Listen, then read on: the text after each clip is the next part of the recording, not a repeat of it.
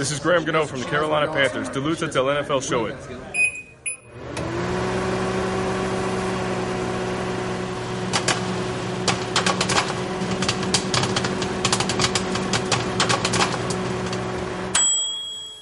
Velkommen til, så er vi her igen igen. Du lytter til N F L Show, der er produceret af Kvortrup Media og optaget live on tape i samarbejde med Odset fra Danske Spil.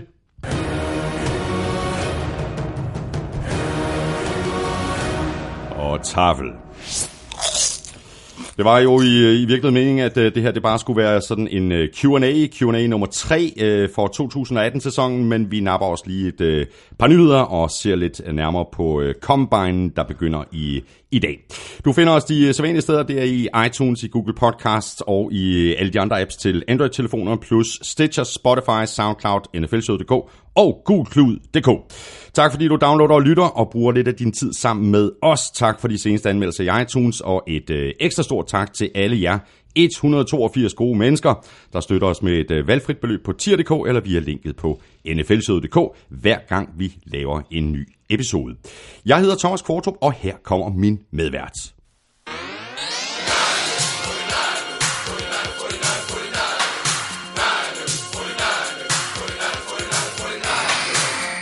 Claus Helmin, du skal ikke sidde der og se så utilfreds ud. Vi spillede Vikings sidste gang. Det var sødt af dig. Og så ved jeg, at når du så spiller Vikings, så føler du, så er det helt berettiget, at du skal spille noget forty-niners. Ja. Giv mig én god grund til at spille forty-niners Fight Song. Øh, fordi vi er Dynamites.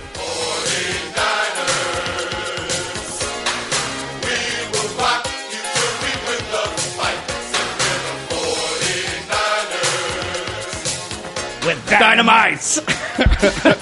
Godt at se dig igen. I lige måde. Det er dejligt. Prøv at, altså, det, det er faktisk lidt sjovt at følge med på Twitter og Insta og andre steder, hvor folk jo allerede nu er fodboldhungrende. Yeah. Ikke? Altså, jo. Det er en måned siden sæsonen. Det er ikke engang en måned siden sæsonen er slut.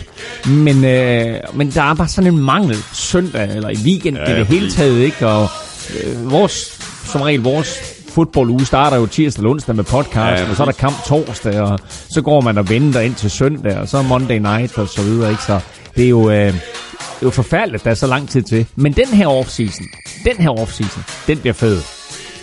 Ja, og hvorfor, hvorfor bliver den her offseason lige præcis så fed? Fordi altså, jeg elsker, jeg, altså, jeg, jeg er tæt på at elske offseason næsten lige så meget, som når de spiller. Altså fordi i særdeleshed, altså nu, nu i forhold til forty-niners, og de er i gang med at bygge op og så videre, men så, åh, du sagde det i sidste uge, mm. nu kan vi alle sammen vinde ja. Super Bowl på det her tidspunkt. Altså, der er så mange brikker, der kan falde på plads, åh, det er spændende, hvor, hvor ender Antonio Brown og... Ah. Og, og alle de der ting, der er jo super fede at følge med i. Æ, vi er i øjeblikket i gang med en proces her, hvor, hvor klubber de fyrer spillere, og der er faktisk også nogle klubber, der signer nogle spillere. Æ, og så i den her uge i dag faktisk, der går Combine jo i gang. Og Combine er jo den her testuge, som N F L afholder. De har tre hundrede og seksogtyve spillere ja. På besøg i Indianapolis, som for at, at, at, at sige det, som det nu er, de bliver testet i hoved og røv. Exakt. Øh, og øh, når den så er slut, og det er jo vel at mærke med dansk deltagelse i form af Hjalte Froholdt, når den så er slut, så er der øh, i dag faktisk, ja, i går var det vist, præcis to måneder til draften. Ja. Så, så kommer den her draft, og der håber vi selvfølgelig på, at, at Hjalte har imponeret nok, både i de ting, han har lavet indtil videre, i Combine nu her, og så mener det er trettende marts, der har han øh, sin, øh, sin øh, enten er det niende marts eller trettende marts, det kan jeg ikke huske, der har han sin Pro Day, mm. hvor han på sin gamle skole, øh, Arkansas Razorbacks, sammen med de andre spillere fra Arkansas, som træder ind i draften nu her, viser sig frem for de N F L-hold, der har lyst til at komme på besøg. Så det er sådan en, en tres-kliks-proces, han er igennem Hjalte. Først så var han med i den her Collegiate Bowl, som var en hel uge med træninger og så videre, og så en kamp til sidst, der ikke var helt så relevant, og hvor de fleste N F L-hold allerede var taget hjem. De var der mest for at se træningerne i ugen og, og få en chance for at tale med nogle af spillerne, inklusiv Hjalte selvfølgelig. Så kommer Combine nu her. Mm. Super vigtigt, at Hjalte han gør det godt, og fantastisk, han har fået en invitation til at være med her.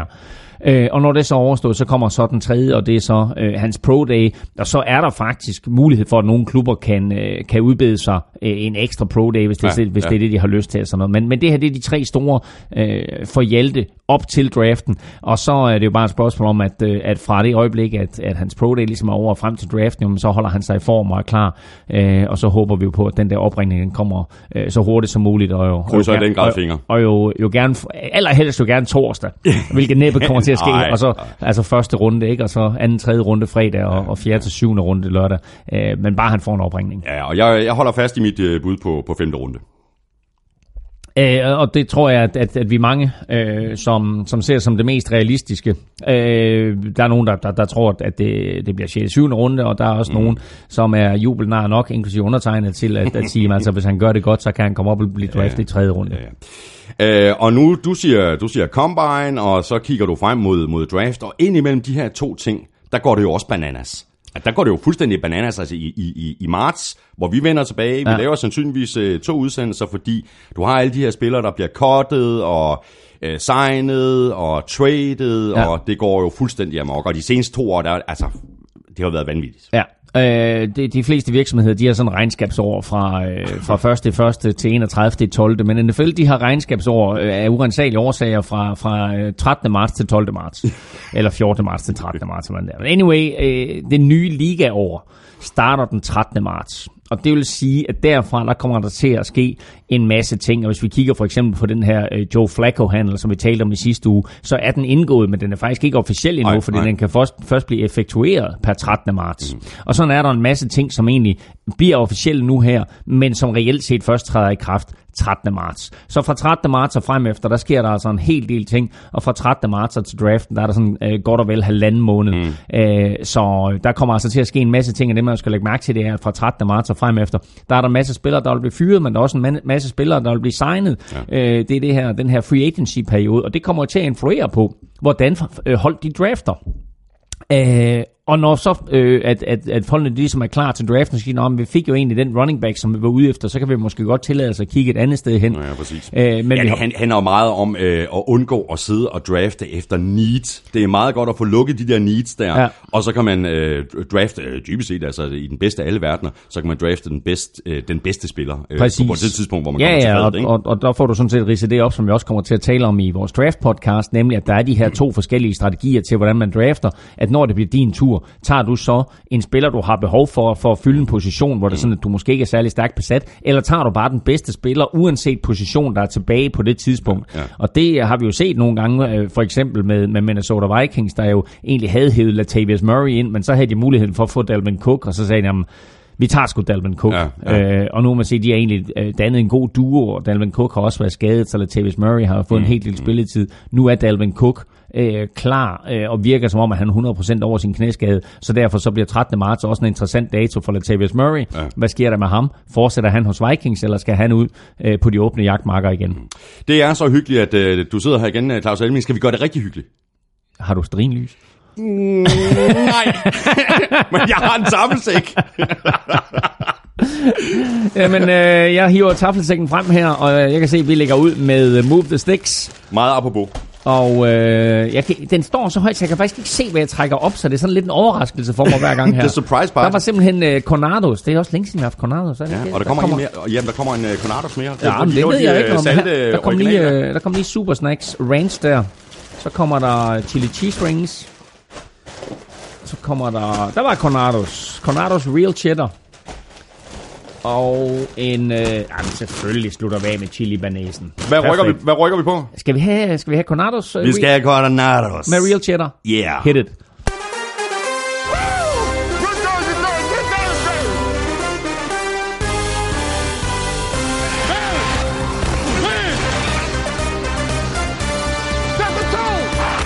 Blot for uger efter endnu en Super Bowl-triumf fra Patriots ejer Robert Kraft rodede sig ud i noget snavs. Spørgsmålet er, om historien kun er et problem for Kraft, eller om den også kan blive et problem for N F L.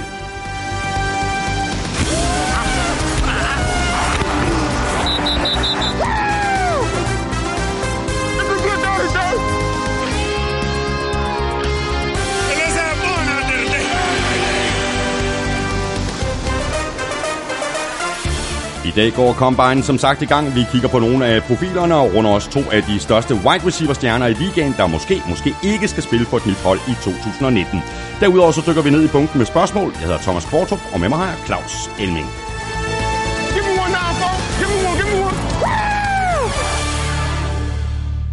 Nå, skal vi ikke bare forestå ham, der crashed øh, med det samme, øh, den her nyhed, der landede i øh, fredags, om at øh, Patriots ejer er, er blevet sigtet i, øh, i, som, som del af en omfattende sag, der handler om prostitution, rufferi og menneskesmugling, og jeg skal komme efter dig. Øh, Kraft nægter at være involveret på nogen måde, men sådan set på afstand, så ligner det en, en skidt sag. Det er en meget, meget skidt sag, og også fordi altså, det står hundrede procent sikkert, at han har været inde og besøge en prostitueret. Øh, og øh, det skal så siges, at den rapport, der er kommet fra, fra den her øh, by og politistation i Florida, øh, hvor han er blevet taget og filmet osv., det, det, det, altså, kort fortalt, så får den her øh, politistation øh, en anmeldelse tilbage i oktober-november om, at der foregår et eller andet mistænkeligt mm. i de her lokaler.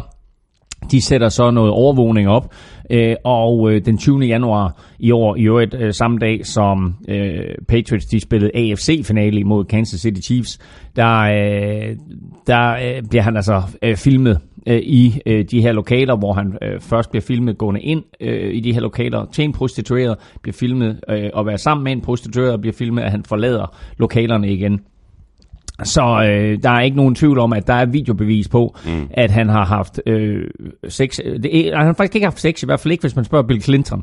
Men øh, der er i hvert fald blevet øh, performet øh, en eller anden form for, for øh, seksuelle øh, hvad hedder sådan noget, øvelser på ham.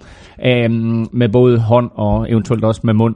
Uh. Øh, øh, ja, altså både... Øh, kan man tale om, at der var nogle balls, der blev deflated?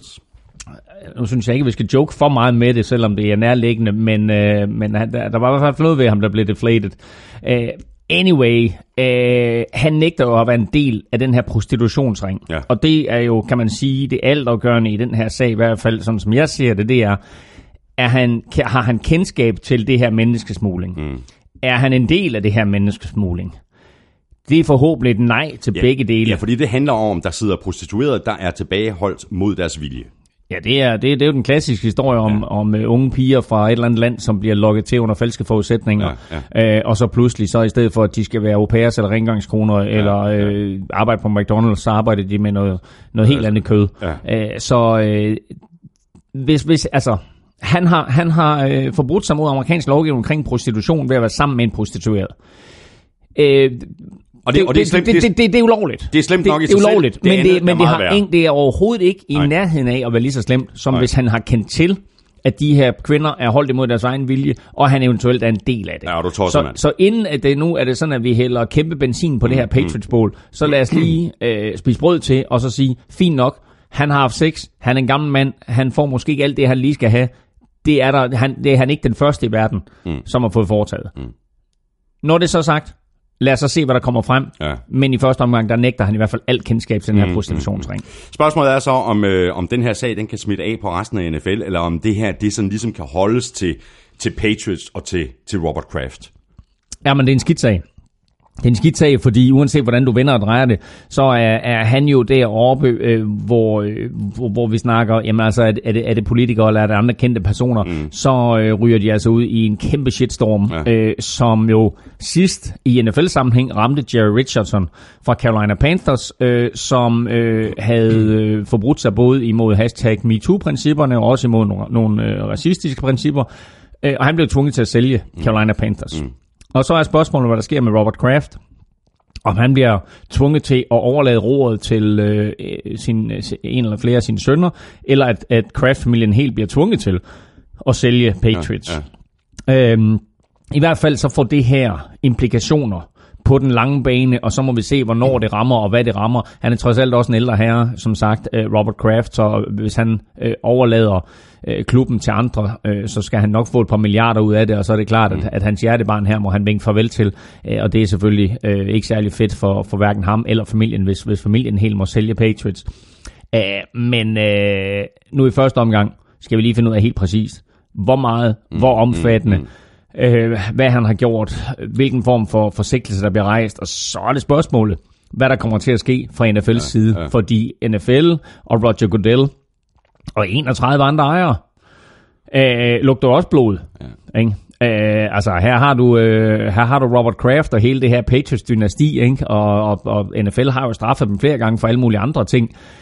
Det her, det er måske... Øh, set ud fra et, et sportsperspektiv, har det jo ingenting med noget som helst, der gør. Mm. Men set sådan ud fra et menneskeligt perspektiv, og, og den der tvetydighed, som der eksisterer i, det, i alt i det amerikanske samfund, så er det her noget af det mest forfærdelige, der kunne ske. Så derfor så, så siger de, oh, ja, jamen, det er jo forfærdeligt for N F L og N F L's omdømme, og Patriots og Patriots omdømme, et cetera, et cetera. Der skal være en eller anden kæmpe straf. Så nu må vi se, hvad det her det ender med, fordi der er mulighed for alt lige fra, at det bliver et slag over nallerne, øh, et rap over nallerne, til at øh, de bliver tvunget til at sælge Patriots. Ja, ja. Vi får se, øh, det er sådan en historie, der kan, der kan udvikle sig øh, igennem de næste mange uger, og kan udvikle sig i mange forskellige retninger. Vi må, øh, vi må se. Øh, lad os bare lige tage en, en runde mere på, øh, på Antonio Brown, som vi også øh, talte om i, i sidste uge, og en anden øh, top receiver, øh, der angiveligt øh, også skulle være til salg. Øh, rygterne har floreret i, i flere uger. Øh, Odell Beckham juniors navn bliver ved med at poppe op. Ja, det er lidt interessant. Øh, altså, øh, lad, os, lad os tage Antonio Brown først. Øh, han holder det her møde med, med, med Steelers, og angiveligt så er parterne enige om, at, øh, at øh, Antonio Brown har gjort det godt, men de kan ikke øh, se øh, hinanden øh, arbejde sammen øh, længere, så derfor så skal Antonio Brown videre, og så må vi se, hvor, hvor han nu ryger hen. Men hele den måde, han har opført sig på, Antonio Brown, er jo ikke ligefrem befordrende for en anden klub til at sige, ja for helvede, du skal da komme her til at have en kæmpe kontrakt, og når du så er sur om tre år, jamen, altså, så har vi givet dig en kæmpe signing bonus. Ja, den kan du da bare tage, den kan du da bare beholde. Det, ja, bare, det, det, det, det hans værdi er styrtdykket. Ja, det er den altså. Han er jo stadigvæk, øh, altså ikke bare en fabelagtig receiver, han er jo en top to, tre, fire receiver i N F L, mm. øh, og har jo nogle unikke playmaker-egenskaber, som enhver quarterback og enhver offensive coordinator og enhver hold for en sags skyld jo vil elske at have. Mm. Men hvad med alt det ballade, han bringer med sig? Hvad med alt, alt det røg, der kommer til at være i omklædningsrummet? Ikke? Altså, hvis, hvis du ikke øh, kan klare, øh, at Ben Roethlisberger skælder ud på dig en gang imellem, er du så blevet lidt for stor en stjerne for dig selv, okay. Er du blevet lidt for stor en stjerne for holdet? Hvad sker der, når du kommer til en, en, en klub, der har knap så markant en quarterback-figur? Er det så pludselig dig, der står og råber og skriger i omklædningsrummet? Er det dig, der... Hvorfor kaster du ikke bolden til mig? Der tror jeg bare, Big Ben, han har været stor nok øh, til at sige, hold nu din kæft, Antonio. Jeg kaster mm, mm, til den mand, jeg kaster til, og jeg kaster til dig, og det ved du godt, når det sådan, du er fri. Mm. Ikke? Vi to har haft et fantastisk samarbejde i mange år. Du skal nok score dine touchdowns, og så kan det godt være, at Juju Smith-Schuster, han får mm. nogle catches. Men det betyder ikke, at jeg ikke stadigvæk ønsker at vinde. Det betyder ikke, at jeg ikke stadigvæk gør det, jeg synes, der er bedst for holdet. Jeg kaster den bold, jeg synes, der er bedst for holdet. Men det har Antonio Brown haft lidt svært ved at forstå. Ja, og der tænker jeg bare, hvad sker der, når han kommer til et hold, som ikke har en quarterback, der tør stille sig op imod øh, Antonio Brown? Hvad gør han, når han ikke har en trænerstab med, med Mike Tomlin, som, som tør stille sig op imod ham? Så pas nu på, hvem der end har lyst til at signe Antonio Brown, fordi det der, det kan altså være gift for omklædningsrummet. Ja, der, der, der, følger, der følger en vis øh, risiko med. Øh, Men, og, og sådan som min Som ja. sådan, jeg, jeg ser den udmelding, der kom efter, at Antonio Brown og, og Rooney havde holdt møde. Der tror jeg netop også, at, at, at der er nogen, der har prikket Antonio Brown på skulderen og siger, du, hvis du fortsætter med, med de der mærkelige tweets og mm. alle de her mærkelige billeder og film, du mm. lægger på, på, på, på nettet og sådan noget, så skal du passe på, fordi du, du falder. Og øh, det er jo heller ikke i Steelers interesse, hvis de skal have noget for øh, Antonio Brown. Mm. Så jeg tror, de har været, været, mm. været meget interesserede i at holde det her møde, ja. og så øh, lave sådan et fælles statement om, nu har vi, vi, har, øh, vi har, har, har givet hånd og, og ja. sluttet fred og sagt øh, tak for nu, og nu, faktisk, skal vi, nu skal vi se fremad. Det er faktisk en super god pointe, det der. Fordi det er klart, at, at Steelers jo ikke bare øh, slipper ham uden at få noget for ham. Øh, de har stadigvæk en, en masse øh, løndollars, som, som de hænger på, uanset hvad der sker med ham. Øh, så det er klart, at de gerne vil have et eller andet retur ja, for ja. ham. Øh, jeg tror til at starte med, hvis man ligesom hørte Antonio Brown her på det, på det frie marked, så snakker vi et første runde pick plus et eller andet mere. Ja. En første runde pick plus en spiller eller to, eller et første runde pick og et tredje runde, fjerde runde pick aktie eller andet. Men det får de ikke nu.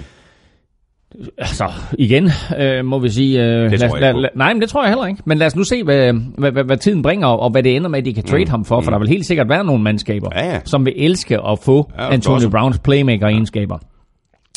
Men, spørgsmålet er, jeg har, ja. den, du, Claus, jeg har et spørgsmål. Jamen, jeg kommer aldrig til min næste mænd. Jeg har nu sagt mænd tre gange. Men! Nå, okay, jeg nej, spørgsmålet er, om han kan få lige så stor succes på et andet mandskab. For nu nævner du det her mm. med Ben Roethlisberger, ja. og om øh, hele den historik, de to spillere har haft ja. sammen. Altså, Antonio Brown er jo en fantastisk spiller, mm. men han er jo ikke den mest disciplinerede øh, ruteløber i ligaen.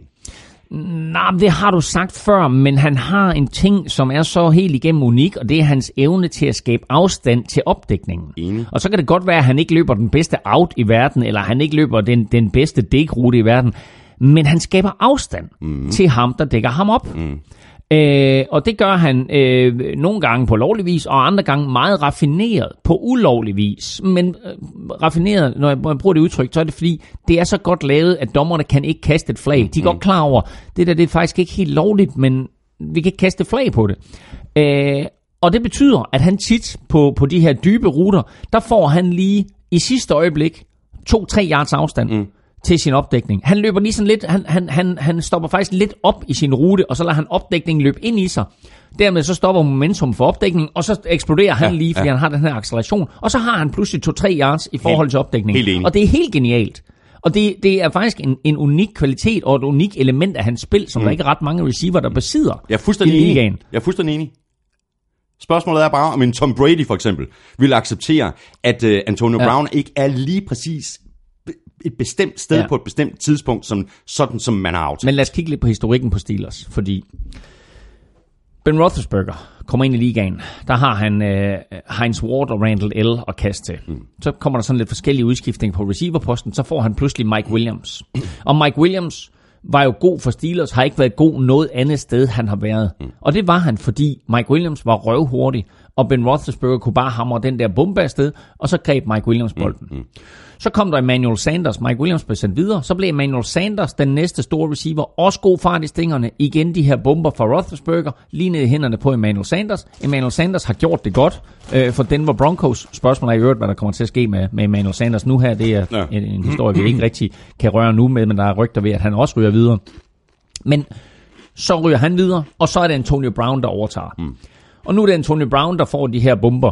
Øh, og alle de der bomber, de har en ting til fælles. Det er, at de er kastet af Ben Roethlisberger. Præcis. Men hvad sker der, når han skal ud, og han skal, øh, hvis han kommer, nu, nu kommer han ikke til Patriots, mm. fordi øh, Steelers har sagt, der er øh, fem klubber, eller fire klubber, som vi ikke trader til. Det er Patriots, og så er det A F C North klubber. Altså de klubber, som de ligger i division med. Så, så Browns, Bengals og Ravens og Patriots er ikke aktuelle. Mm. Men hvad sker der, hvis han kommer til, lad os sige, øh, en, en, en klub med, lad os bare sige Giants. Ikke? Lad os sige, han kommer til Giants. Så har han Eli Manning. Eli Manning har måske ikke den stærkeste arm længere. Det vil sige, han smider ikke den der bombe afsted. Ikke? Så er det, så er der behov for, at Antonio Brown, han løber nogle anderledes ruter. Han løber en god comeback, eller han løber en dyb ind, eller mm. hvad han nu måtte løbe. Ikke? Mm. Æh, kan han det? Det ved vi faktisk ikke. Jeg ved ikke, om det er sådan, at han får den succes, som en Odell Beckham faktisk har haft mm. i Giants angreb, fordi Odell Beckham er så super god til at tage de her små korte ruter og så eksplodere. Vi har selvfølgelig set, at Antonio Brown gør det samme, men de store spil, som vi er vant til at se fra Antonio Brown, det er jo de der dybe ruter, ja. hvor Roethlisberger rammer ham. Præcis. Er det tid til mænd? Ja, kom så med dit mænd. Men! Der er jo så sket det for Antonio Brown og for N F L og hele receiverstanden, at Odell Beckham junior pludselig er rygtedes at være på trademarkedet. Mm. Giants øh, har ikke sat et til salgsskilt om halsen på ham, men Giants lytter til folk, der ringer og forespørger mm. på Odell Beckham junior Ja. Så hvis der er nogen, der ringer og siger, prøv at høre, vi er sådan set interesseret i Antonio Brown, men vi synes bare, at der er mindre polemik omkring Odell Beckham junior Og talentmæssigt, der er de sådan set nogenlunde lige gode, bortset fra, at Odell Beckham junior han er fem år yngre. Præcis. De er seksogtyve og enogtredive. Præcis. Uh, så vi vil egentlig gerne have Odell Beckham junior Og det der første rundevalg og tredje rundevalg, som, som vi oprindeligt ville have givet for, uh, for Antonio Brown, det vil vi faktisk godt give jer for Odell Beckham junior Og så siger Giants, ah, første og tredje, det sælger vi sgu ikke Odell for. Mm. Så siger de, jamen så første og anden, ah, så siger de, jamen så to første, fint nok. Her er Odell, giv os to første runde picks, så kan vi hive en quarterback ind, og vi kan hive en receiver ind, og så har vi Saquon Barkley i forvejen, fint nok, så er vi kørende. Mm. Så Giants er ikke uinteresseret i at lade Odell Beckham gå, hvis prisen er den rigtige. Og det kommer Giants til gode, det kommer bestemt ikke Antonio Brown til nej, gode. Nej, det gør de virkelig ikke. Uh, og i forhold til Antonio Brown og Steelers, uh, så har vi jo en anden uh, spiller, uh, som der er blevet uh, talt uh, om uh, stolpe op og stolpe ned. Uh, Le'Veon Bell, uh, der har været spekuleret i, om, om Steelers ville tagge ham. Og det ser umiddelbart ud til, at, uh, at han ikke bliver tagget. Han bliver ikke franchise-tagget, og dermed så bliver han også free agent per trettende marts. Og han får ikke en gigantisk kontrakt. Han får ikke den gigantiske kontrakt, som han selv havde sat næsen op efter. Øh, man kan sige, at han og Kirk Cousins lidt er i samme båd, fordi Kirk Cousins jo også sagde, jeg kommer ikke til at skrive under på en kontrakt, hvor der ikke er øh, så mange garanteret penge som overhovedet muligt. Det endte som, at han fik alle pengene garanteret. Mm. Le'Veon Bell sad ude hele sidste år med det ene formål at sige, jeg vil have en kontrakt, som er ligesom den, de skriver i N B A, eller den, de skriver i baseball, hvor alle pengene er garanteret, eller hvor størstedelen af pengene er garanteret. Jeg vil ikke ind øh, og have ti millioner dollars, og så risikerer jeg en skade, der ødelægger min karriere. Hvis jeg skriver en femårig kontrakt for halvtreds millioner dollars, så vil jeg have alle de halvtreds millioner dollars, og han leder nok i øvrigt efter mere end ti millioner dollars per år. Men han vil bare have en kontrakt, hvor alle pengene er garanteret, eller i hvert fald størstedelen af pengene er garanteret, sådan så han kan spille risikofrit. Mm. Han sad ude sidste år, hvor Steelers tilbød ham fjorten millioner dollars. De ville egentlig have givet ham fjorten millioner dollars. Han sagde, jeg sidder udenfor. Det var han sådan set i sin gode ret til, men han kunne ikke gøre noget, fordi Steelers har rettighederne på ham. Men fjorten millioner dollars, det er altså sådan hvad, små halvfems millioner kroner. Det sagde han nej til. Mm. I en alder, hvor han er i sin øh, aller, aller bedste form. Ja. Øh, og tog en chance. Ja, han spiller på sig selv. Ja, han smed fjorten millioner dollars på rød. Ja, ja. Øh, og lige nu, der, der, der har den der roulette, der har, har den ikke ramt rød. Så nu må vi se, hvad der kommer til at ske. Men øh, han, jeg forestiller mig, at han kommer tilbage til N F L i år. Så må vi se, hvor det bliver, og vi må se, hvad for en slags kontrakt det bliver. Jeg tror ikke, han kommer til at, jeg er sikker på, at han ikke kommer til at skrive en kontrakt, der har en pålydende værdi på fjorten millioner dollars om året. Og jeg glæder mig til at se, om han overhovedet får en kontrakt med mere end maks to år garanteret. Mm. Så lad os sige, at han kommer ind. Hvis han er heldig, så får han tolv millioner dollars om året over en fireårig periode med de fireogtyve, altså halvdelen garanteret. Ja. Det, det er det maksimale, jeg kan se, han får. Mm, mm. Jeg tror, det er meget godt, jeg tror, det er meget godt bud. Jeg tror, øh, ja, spørgsmålet er, om han har overvurderet, øh, overvurderet sig selv øh, og overvurderet positionen også på running back. Altså. Jeg tror også måske, at han øh, overvurderede lidt, hvor vigtig den der offensive linje, han har haft foran sig, var. Også det. Fordi hvis du har en Vikings offensive linje, så kan du ikke stå og danse på den måde, han gør bag ved Steelers offensive linje. Og så så vi James Conner komme ind og have en virkelig, virkelig god sæson, indtil han selv rønnede med en skade.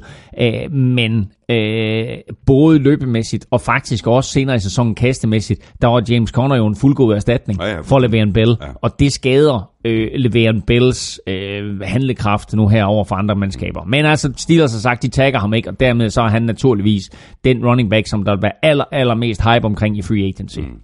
I sidste uge, der talte vi om øh, Nick Foles, øh, og om øh, hvor han øh, lander, og vi talte om øh, flere forskellige klubber, øh, og det er, jo, det er jo stadigvæk et åbent spørgsmål, øh, og, og det virker til, måske er interessen ikke helt lige så stor på, på Foles, sådan som øh, han måske selv havde forventet, og som jeg i virkeligheden også havde forventet. Ja, men altså spørgsmålet er, hvad der sker, fordi altså, de klubber, som vi nævnte i sidste uge, som, øh, som kunne have allerstørste interesse i ham, øh, Jacksonville, øh, Dolphins og Redskins, øh, de er lidt presset på lønloftet, mm. øh, og øh, man kan sige, de har måske ikke råd til at give ham en langvarig kontrakt med en, en masse penge garanteret, og han leder jo også efter øh, en, en, en stor øh, kontrakt med så mange penge garanteret som overhovedet muligt.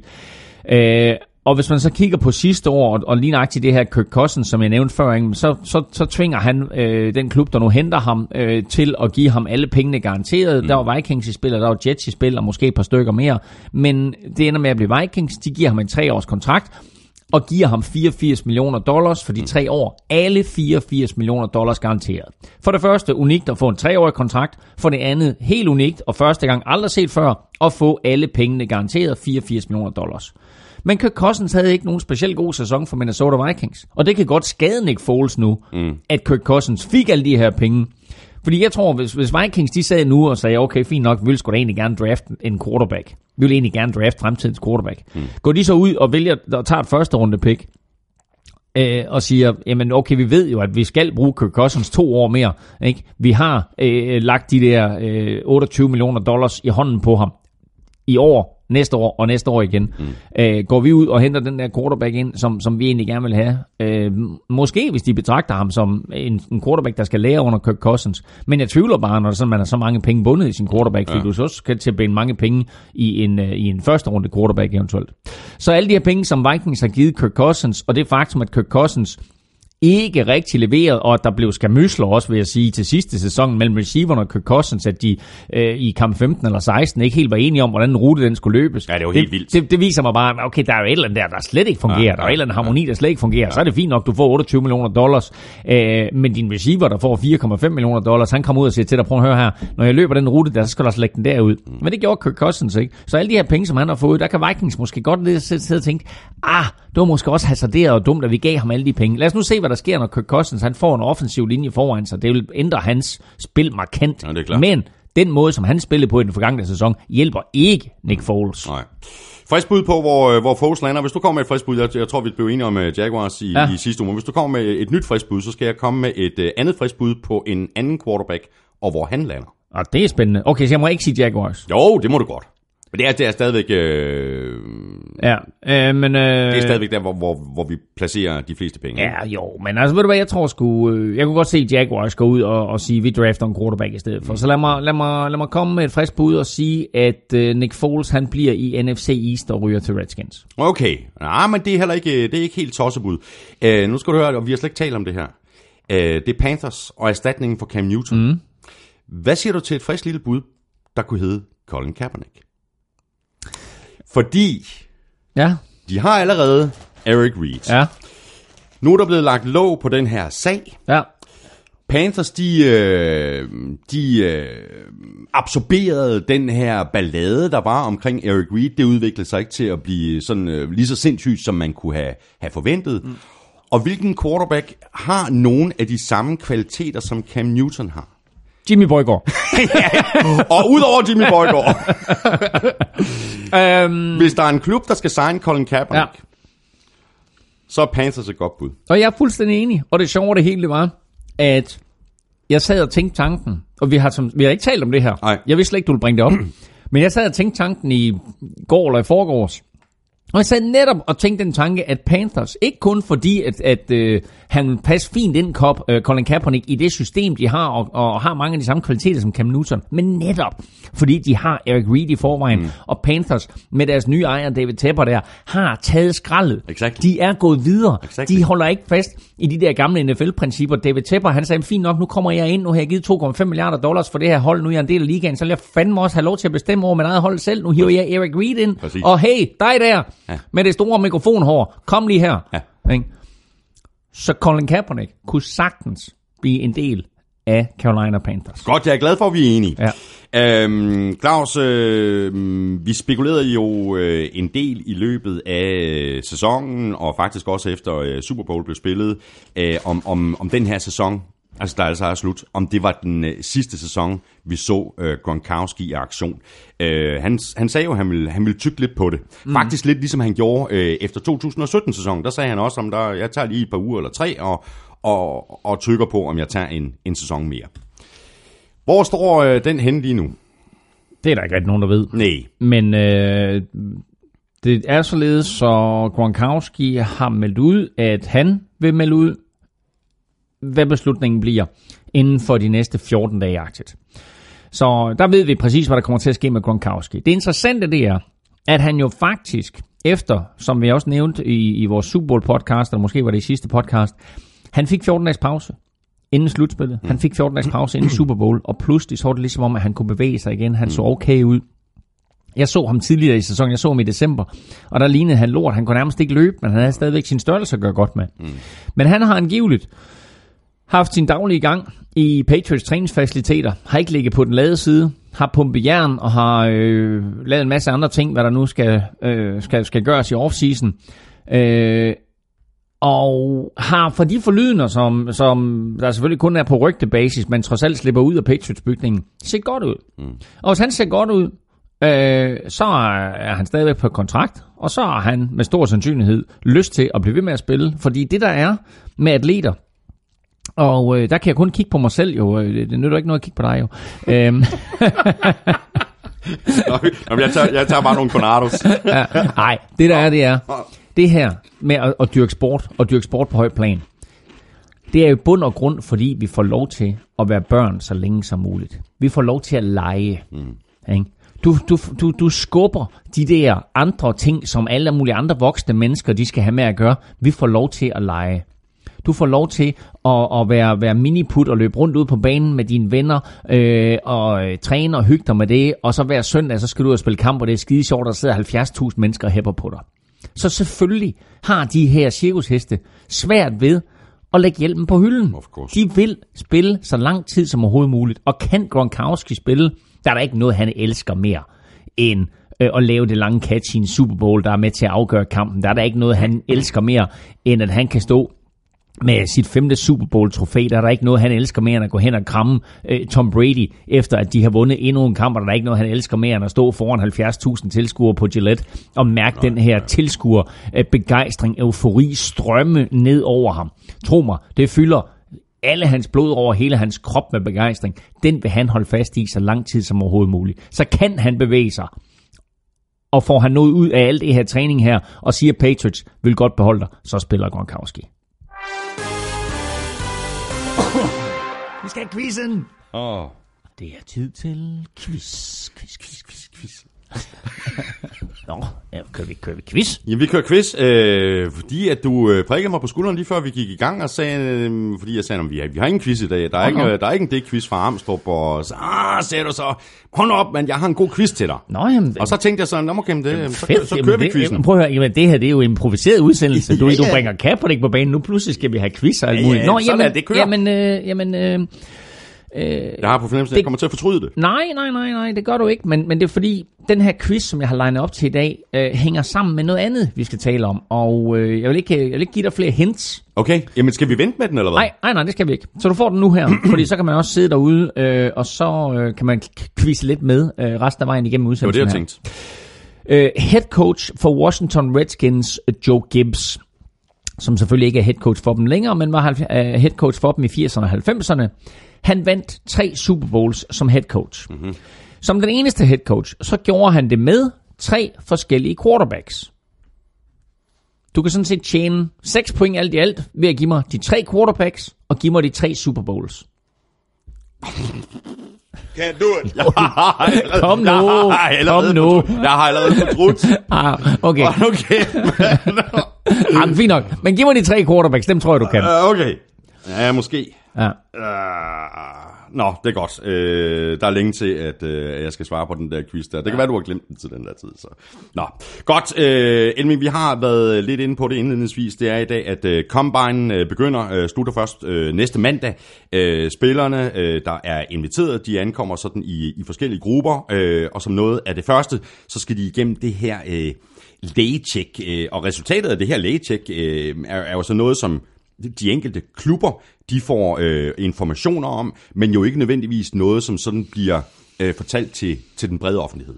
Nej, der er nogle ting, der bliver holdt hemmelige, men der er også nogle ting, der enten bliver lækket, eller simpelthen bare bliver offentliggjort. Og øh, Combine, som, som vi går ind i nu her, øh, der kigger alle folk jo, alle fans jo, primært på de her individuelle øvelser, og især på fyrre-yard-testen, det er det, der er mest målbart, det er det, der er sjovest, det er der, man kan sige, hold da op, de løber godt nok stærkt, de mm-hmm. her. Der er alle mulige andre øh, individuelle og, øh, eller primært individuelle øvelser, men der er nogle øvelser, kan man sige, som, som alle skal igennem, og så er der nogle positionsøvelser, som øh, de forskellige grupper skal igennem. Det er de her øvelser, som der er sjovere at se på og sådan noget. Men derudover, så er der tre ting, som øh, kommer til at ske den her uge. Det er det lægecheck, du snakker om, så er det de samtaler, som vi har haft op at vende, mm. og så er det, øh, at øh, alle de her tre hundrede og seksogtyve college-spillere, de bliver målt og vejet. Mm. Og det gør de, fordi så måler man simpelthen, jamen okay, vejer han de her et hundrede og fireogtyve kilo, det er sådan, at der bliver påstået, er han de der øh, en komma tooghalvfems meter? Og derudover... Og hvor store er deres hænder? Og hvor store er deres hænder? Hvor lange er deres arme? For en offensiv tackle ja, ja, er det vigtigt. For eksempel, hvor lang er hans arm? Ikke? Og, og det der er klart, det der med, med, med håndstørrelse, det kigger man da også på for quarterbacks, især for en lille fyr som Kyler Murray. Ikke? Altså, vi ved, ja. at han, han, er, han er en bit lort, men han er utrolig eksplosiv og, og kan skabe en masse ting på egen hånd, og mm. er jo langt fra prototypen på en, på en N F L-quarterback. Men vi så for eksempel Lamar Jackson for Ravens i slutspillet fumble et hav ad gangen, fordi hans hånd måske netop ikke er stor nok. Mm. Og jeg skal jo aldrig glemme det, jeg trykkede Troy Aikman i hånden for mange år siden til en Super Bowl. Altså, hele min arm forsvandt. Det er jo helt vildt. Det er, og, og, og altså, nu har jeg ikke talt på, hvor mange gange, eller hvor få gange, Troy Aikman, han fumblede sin karriere, men den klo, han har der, den holder bare fast på bolden. Mm. Og det er jo, hvis man så sammenligner med for eksempel en quarterback, som Vikings havde, der hed Dante Culpepper, han havde for sin størrelse en meget, meget lille hånd, mm. og han havde en tendens til at fumble. Så det er de der helt øh, detaljerede ting, som der bliver, går ned og bliver målt på. Og det er alt sammen med til at afgøre, om en klub vil tage en chance på en quarterback, ja, ja. eller en running back, eller en offensive lineman, eller hvad det nu måtte være. Og så nævnte du netop øh, de her spillerinterviews. Øh, de, kan jo, de enkelte hold, de kan, jeg mener, det er tres spillere eller sådan noget, de, ja, kan, de kan jo ind til, ja. til interviews, og de her interviews, de varer så øh, maksimalt et øh, kvarter, så er der ja. et horn, der, der, der ja. lyder, nu er nu det her interview over. Og det er jo også... Øh, Det, er jo, det kan være meget afgørende, øh, hvordan spillerne de agerer i de her interviews. Mm, mm. Fordi det, som klubberne er interesseret i, det er jo ikke kun, altså det er jo alle de der ting, når du bliver målt og meget, og hvordan øh, løber du den her fyrre yard, og ellers er du god til at løbe ruter, og, og mm. er du god til at kaste bolden. Jamen, så finder de ud af, dels, men hvad er det for en spiller, vi drafter, og så interviewet, mm. hvad er det for et menneske, vi drafter? Hvordan kommer det her Præcis. menneske til at agere i vores omklædningsrum? Der er, der er hele det her, der er alt, der, selvfølgelig går de efter at finde ud af, hvad er det for en person, og, og hvad er det for nogle egenskaber, han har, hvad er det for nogle menneskelige kvaliteter, han har. Øh, det er den ene del af interviewet. Den anden del af interviewet, det er også, at de for eksempel kan stikke en quarterback et play, og så kan de sige, hvem kaster du til på det her play med den her opdækning, mm. og så ser, hvordan, hvad hans football-intellekt er. Ja. Øh, så, så der er de to ting, men øh, som du siger så præcis, øh, du ridser det op helt fuldstændig korrekt, tres spillere må hver klub udbede sig, og de har maksimalt et kvarter til at tale med hver. Øh, det er trods alt også en del taletid, ja, og en del data og fakta, der skal holde styr på. Øh, men det er også vigtigt for de her spillere, øh, fordi spillerne, øh, de store profiler, kan jo risikere at komme til at tale med alle toogtredive klubber. Ja. Du skal altså være skarp, du skal altså sørge for, at du ikke bliver træt, at du ikke sidder og hænger i interview nummer sytten. Du ved, du har lige sagt de samme ting i interview ja, et til seksten, ja, ja. Når du ender også, fuck, nu skal jeg sige det samme igen. Ja. Du skal bare være på toppen ja. i den her øh, periode her, og, øh, og det er fra nu af, og så til og med øh, torsdag, at det her det foregår, og så fredag går alle øvelserne i gang, øh, og alle, allerede fredag, er Hjalte Froholdt i aktion, i aktion, og det er øh, den eneste dag, hvor han er i aktion, det er alle offensive lineman-øvelserne. Mm-hmm. Samme sam dag, hvor running backs øh, også er i, i aktion, så vidt jeg husker, og, øh, og så mener kicker, faktisk, og kicker og, og, ja, og special teamers. Ja, ja præcis. Ja.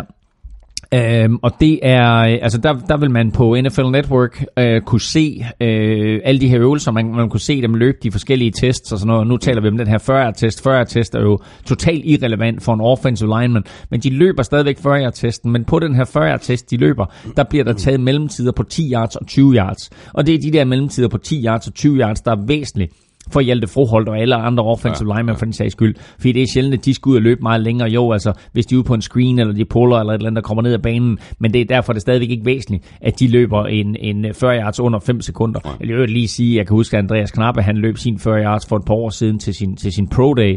Ikke til Combine, men til sin Pro Day. Der løb han fem femten.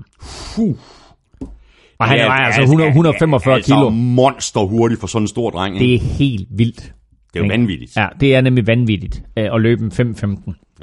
Ja. Øhm, men øh, alle de her øvelser, som de nu skal igennem, der er øh, fem øvelser, som alle skal igennem, og derudover så, altså så de her positionsøvelser. Mm-hmm. Og øh, det er klart, at, at, at jeg håber, at der bliver nogle billeder, der kommer nogle billeder øh, af øh, Hjalte Froholdt. Alt, hvad der kommer af videomateriale med Hjalte Froholdt, kan man naturligvis se inde på Google Cloud. Og så vil jeg lige sige, allerede nu ligger der en super fed video, som Hjalte har sendt til os. Hjalte bor i Kalifornien øh, til daglig, og øh, træner på toppen af den bygning, han bor i. Bor i sådan en kompleks, der simpelthen er omdannet til en trænefacilitet, så han bor sammen med andre atleter. Mm.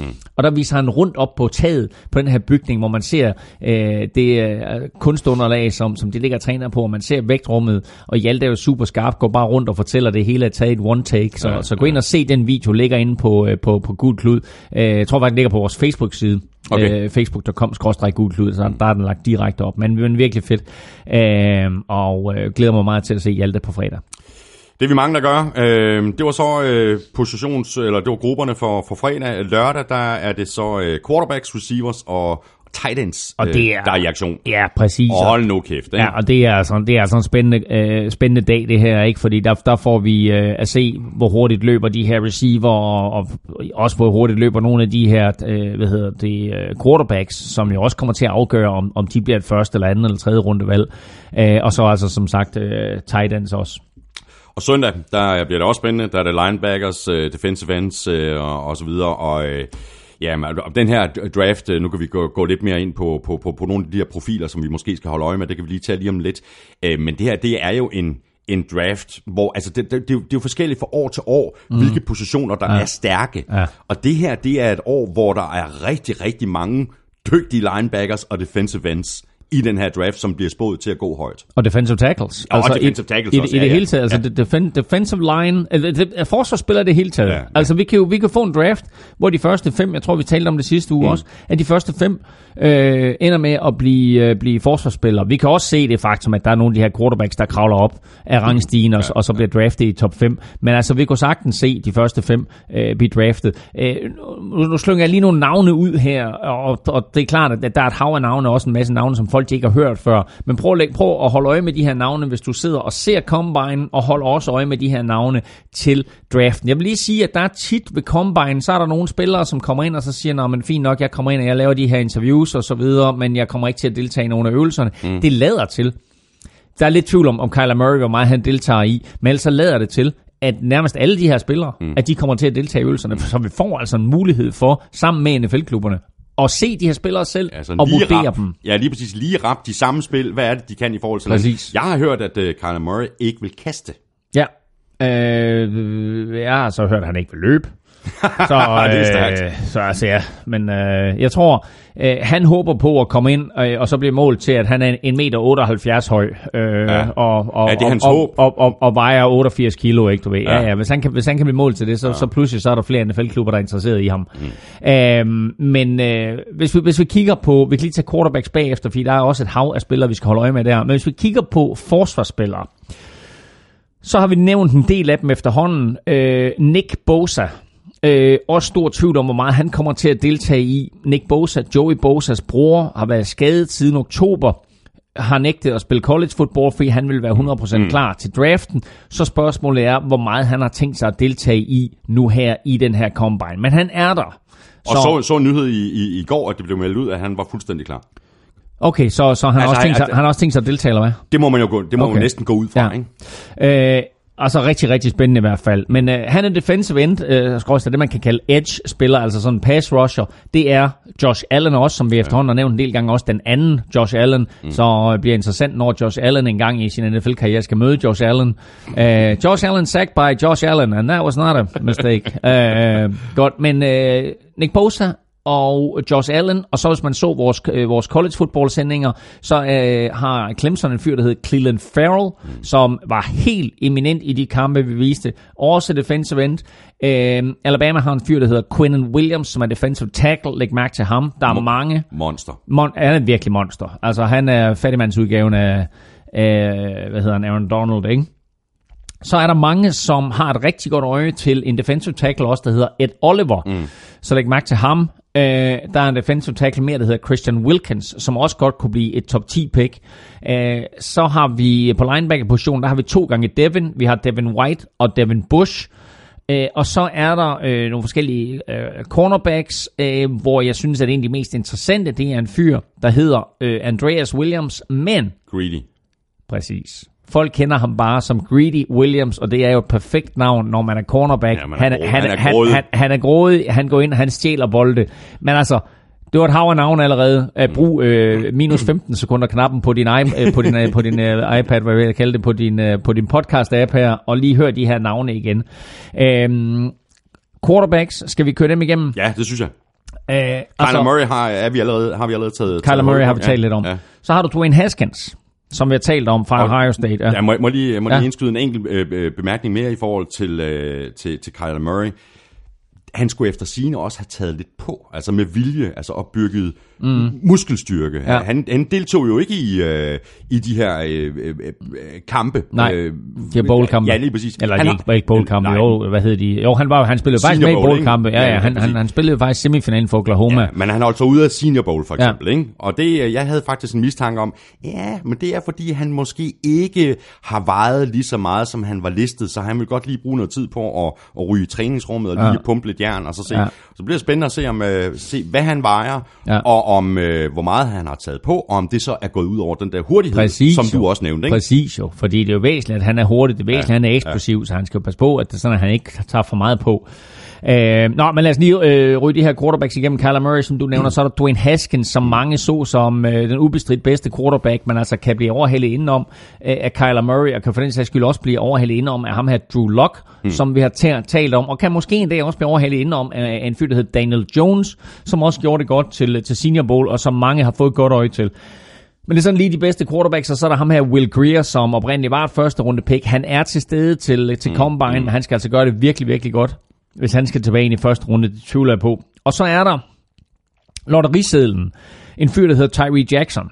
Mm. Øhm, men altså, han kunne være din Deshaun Watson. Han kunne være sådan en spiller, der kommer ind, øh, og kan han tilvende sig til, til N F L, øh, den, den type af spil, som, som foregår i N F L, så kan han altså være den her øh, årgangs aller, allerbedste quarterback, og måske den her øh, quarterback-type, som forener de ting, som en standard øh, kaster kan, som, som for eksempel Dwayne Haskins, og så de her eksplosive kvaliteter, som en Kyler Murray har. Så, så Tyree Jackson, læg mærke til hans navn, han kan altså godt gå hen og blive rigtig interessant. Og så lige nævne to quarterbacks mere, fordi de historisk set er lidt sjove.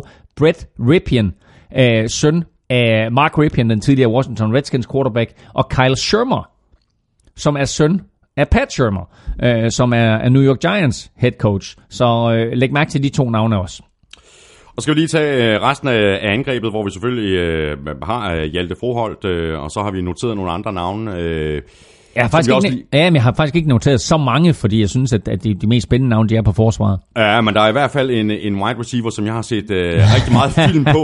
D K Metcalf, ja. Hold nu kæft, et monster. Ja, og, hvis, og hvis man ikke har, ja. har set uh, optagelser med ham, ja. altså fra, fra, fra sin college-karriere, ja. så bare gå på, på YouTube, så ligger der, og så kan man også lige uh, søge på ham, på ham, fordi han også, uh, tror det var sidste uge eller forrige uge, hvor han lagde nogle, uh, nogle billeder ud. Uh, ja. uh, det kunne godt se ud, som om det er nogle billeder, efter han lige har trænet. Og, og lige blevet smurt ind i olie. Ja. Uh, D K Metcalf. Go- Google ham. Græsk kud ja, i en sort udgave. Ja. Uh, og apropos det her med at, at have kendte familiemedlemmer, så er D K Metcalf jo ud af en fodboldfamilie. Både hans far og onkel har spillet i N F L. Uh, mange vil måske kunne huske Eric Metcalf, og det er, det er hans onkel. Uh, andre receiver, der har vi faktisk Marquise Brown, mm. som er Antonio Browns fætter. Så øh, spændende at se, hvor han lander henne.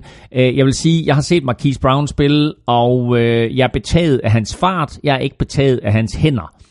Øh, så derfor så minder han mig meget om sådan en receiver, der kommer ind, og som mange er imponeret af, men han får det, han får det svært. Jeg er ikke sådan super solgt på Marquise Brown. Nu må vi se, om, om jeg tager fejl.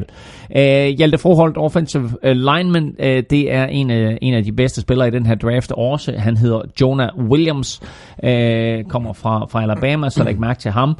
Øh, og så tror jeg, at den running back, som de fleste lige nu mener, at den running back, der bliver taget højst, og det er jo ikke engang sikkert, at han bliver taget i første runde, men altså øh, kunne godt gå øh, i, i den anden halvdel af første runde. Han hedder Josh Jacobs, så øh, læg mærke til ham også.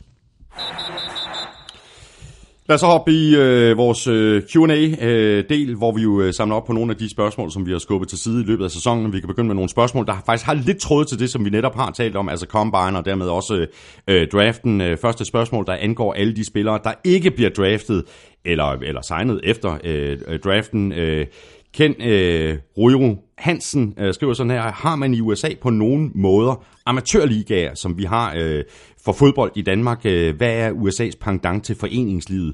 Øh, det må der være en, en omvæltning for spillere, der aldrig bliver valgt til N F L, at skulle pensioneres i situationstegn efter college.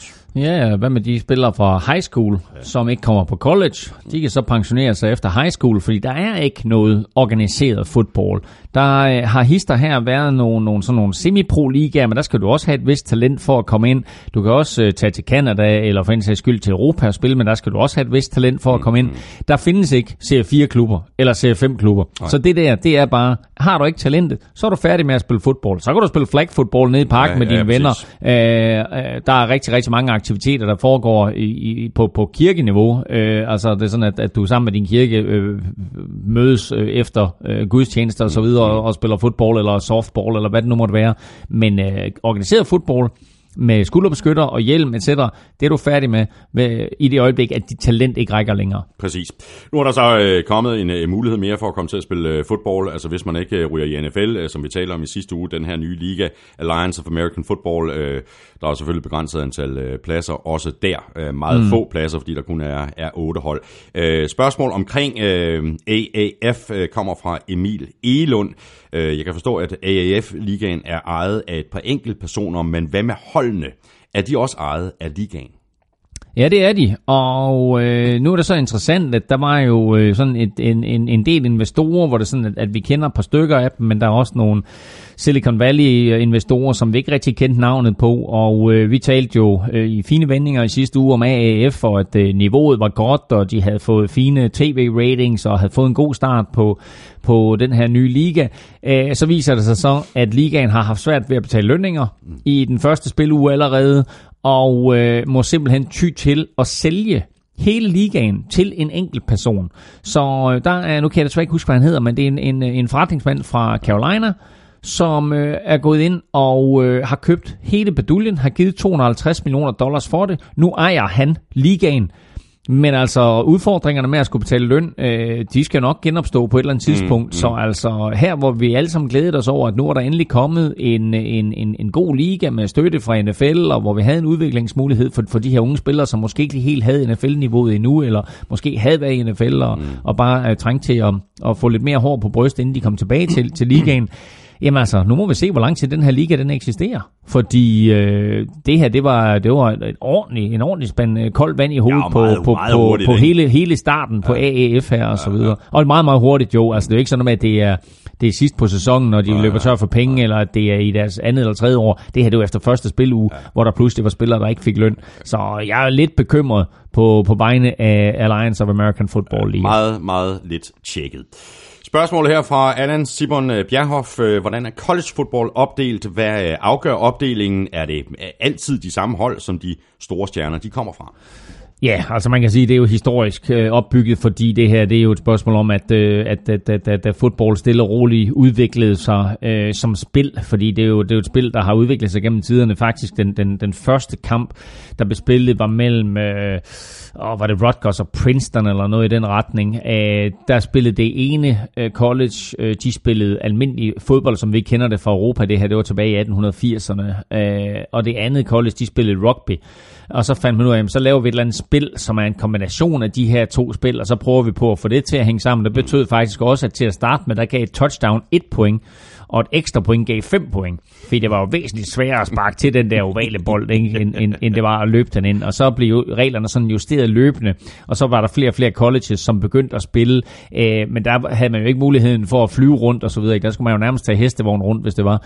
Øh, så, så det var et spørgsmål om, at man simpelthen sagde, okay, men vi har geografisk inden for en overskuelig afstand, der har vi de her otte eller ti colleges, øh, og så er det selvfølgelig blevet, blevet udvidet mere og mere. Man skal også lægge mærke til, at der kom jo ikke rigtig noget fodbold øh, på Vestkysten, før i, ja, hvad skal jeg gætte på, omkring nitten halvtredserne. Mm.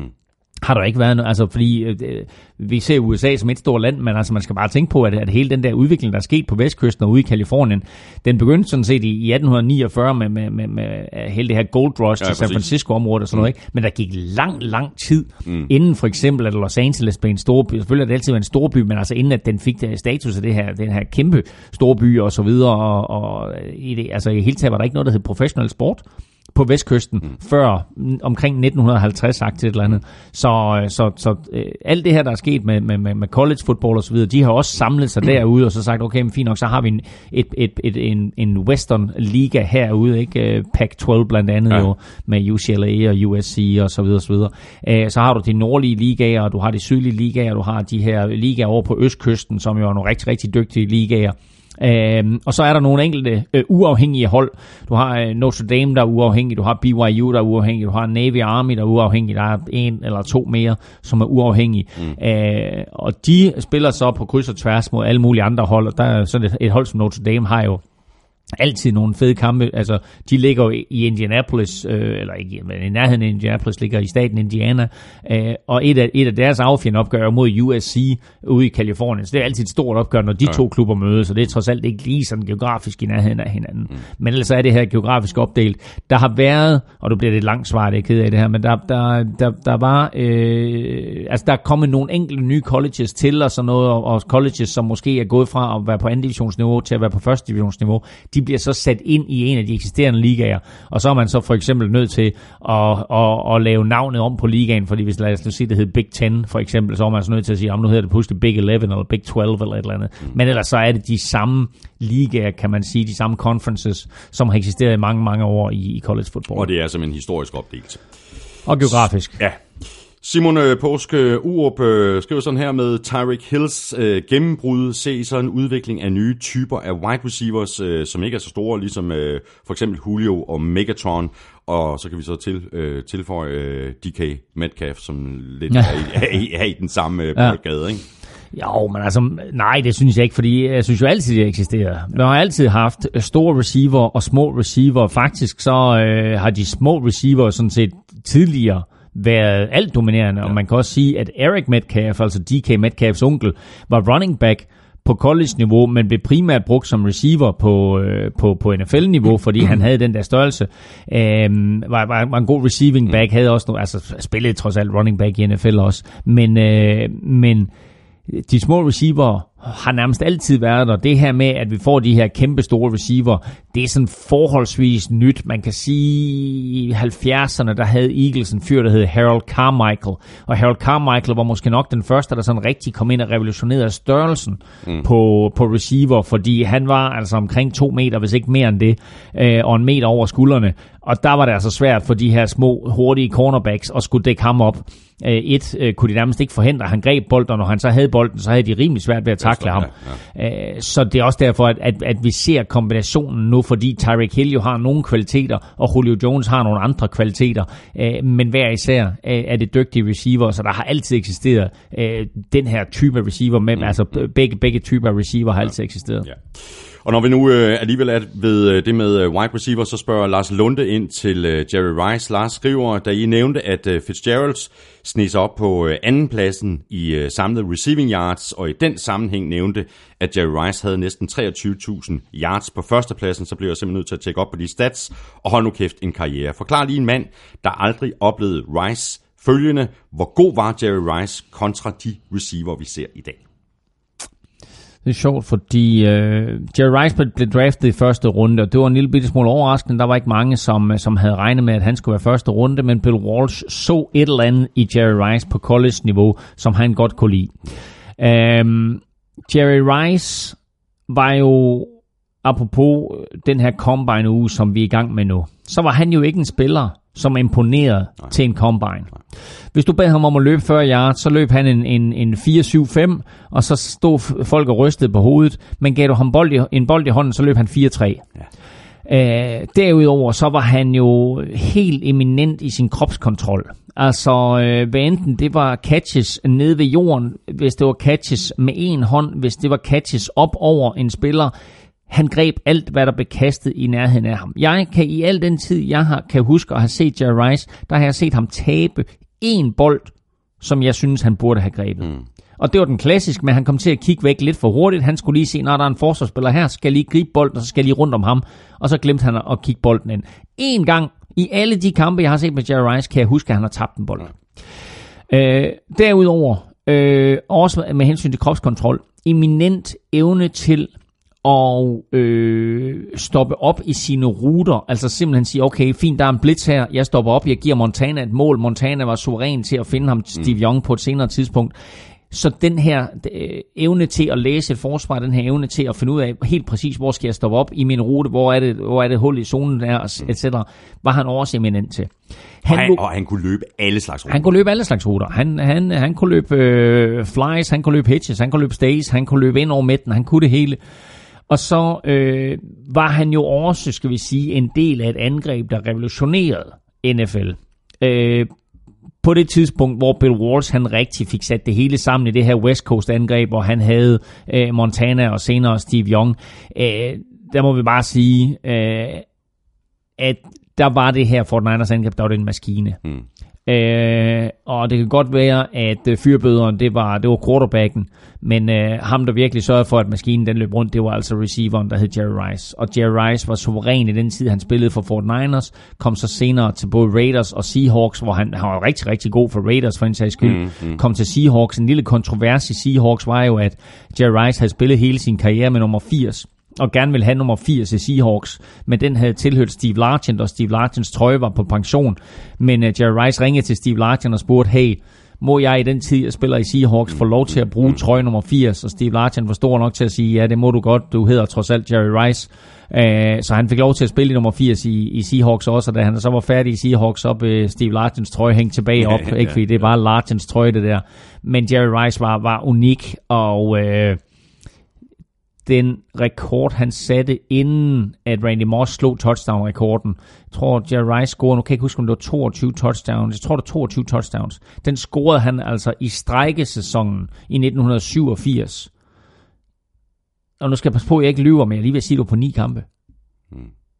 Ikke? Altså toogtyve touchdowns på ni kampe. Det er også vanvittigt. Ikke? Det, det, det kan godt være, at jeg tager lidt fejl. Det kan godt være, der var lidt flere kampe. Jeg lige vil Ej, sige, det var, det, var to, altså, det var helt vanvittigt, så mange touchdowns han scorede ja, på ja, få kampe. Ja. Og det viser bare, hvor unikt et våben han var for forholdet. Ja, ja, det var han. Jeg har lige øh, to ting, som jeg godt lige vil føje til øh, Jerry Rice. Fordi man skal også huske på, at dengang, hvor Jerry Rice han spillede, jamen, der måtte cornerbacks jo gøre langt, langt mere øh, mod wide receivers, og i øvrigt også mod øh, quarterbacken, end de må i dag. Altså, og det var jo der, hvor han, han kunne jo hustle. Altså, han kunne jo... Øh, det kan godt være, at du forsøger at, at være fysisk over for mig. Hey, kammerat, jeg kan også godt være fysisk over for dig, og så skal jeg lige skabe separation, og så er jeg altså klar til at, at løbe en hvilken som helst rute, selvom du forsøger at fuck det op for mig, ikke? Jo, og, og faktisk med hensyn til det, så lad os sige, en rigtig, rigtig fin kvalitet i Jerry Rice's spil, som mange glemmer, det var, hvor suveræn god han var til at blokere. Ja, ikke? Altså, også. Når en running back kommer ud på ydersiden, så vidste han, jamen, Jerry Rice han har styr på sin mand. Mm. Så skal jeg bare finde ud af, hvor blokerer Jerry Rice ham derhen, og så løber jeg den anden vej. Ja. Jerry Rice var suveræn i alle spillets facetter. Mm. Og så var han jo en, en, en træningshest, altså han var jo nærmest først ind øh, og, og, og sidst hjem, øh, og også i off-season, han har kørt mm. jo simpelthen øh, helt konsekvent øh, seks træningsdage øh, om ugen, også off-season. Altså, ja, ja, der var og, ingen slinger i og som vi talte om Antonio Brown også, at Antonio ja, Brown havde ja. jo skrevet til Jerry Rice, hey, jeg vil gerne til, jeg vil gerne til San Francisco, jeg vil gerne spille forty-niners, jeg vil gerne have, at du tager mig med ud på bakken. Ja, ja, præcis. Fordi der er den der legendariske bakke, som Jerry Rice angiveligt bare løb op og ned af, når han ikke andet at give sig til. Ikke, du ved, der var ikke noget, der hed Netflix dengang, så var det bare, åh, oh, fedt, sådan tager jeg ud. Skud og løb. Åh, oh, ja, ja, præcis. Mere uh, wide receiver spørgsmål her fra Jens Frederiksen, et uh, spørgsmål, der går på, uh, på Vikings. Uh, får Thielen en ny kontrakt? Den øh, kontrakt, han skrev under på i to tusind sytten, er jo latterlig billig for Vikings. Øh, fire komma otte millioner dollar årligt. Øh, Dix har en kontrakt på tooghalvfjerds millioner dollar, fyrre millioner garanteret. Vikings er selvfølgelig øh, presset på cap, øh, skriver altså øh, Jens Frederiksen. Jeg ved ikke, øh, om du har det ligesom Jens. Jeg, jeg, jeg tror, Jens han måske også har lilla øh, blod i, i årene. Det er dejligt. Jeg kan godt lide Jens. Øh, jeg tror... Øh, altså, ja, ja, altså... Øh, nej, jeg vil sige, jeg håber... at Vikings de forlænger med Thielen, øh, og jeg håber, at øh, den duo, der hedder Thielen og Diggs, får lov til at fortsætte, fordi de trods alt har vist, at de komplementerer hinanden helt mm. fantastisk.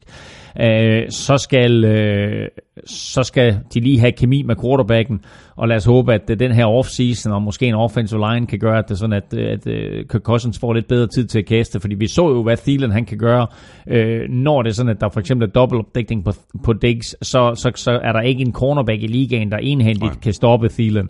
Øh, så begyndte forsvaret ligesom at sadle om og sige, det kan godt være, det ikke er Diggs, vi skal doble, det kan godt være, det er Thielen, og det fik faktisk Vikings angreb til at gå lidt i stå. Mm. Så kigger man på det, så kan man sige, det er to dygtige receiver, de har hver især, det er måske svært at sige, hvem der er bedst, men umiddelbart så lad os sige, at Thielen øh, er bedre end Diggs, så det er klart, at, at Thielen er berettiget til en stor kontrakt, men man skal også bare lægge mærke til, at Thielen var, var walk-on på college, altså får ikke noget college scholarship, og mm. walk-on og kommer mm. dertil på Mankato State, øh, spiller sig på holdet, og, og så har han også walk-on mere eller mindre hos, hos Minnesota Vikings, der trods alt, da draften er overstået, siger til den her langlemmede hvide fyr fra Mankato State, loka- lokal skole, ikke, siger, am hey, altså hvis du er med i training camp, så kom ud, og så vis dig lidt frem.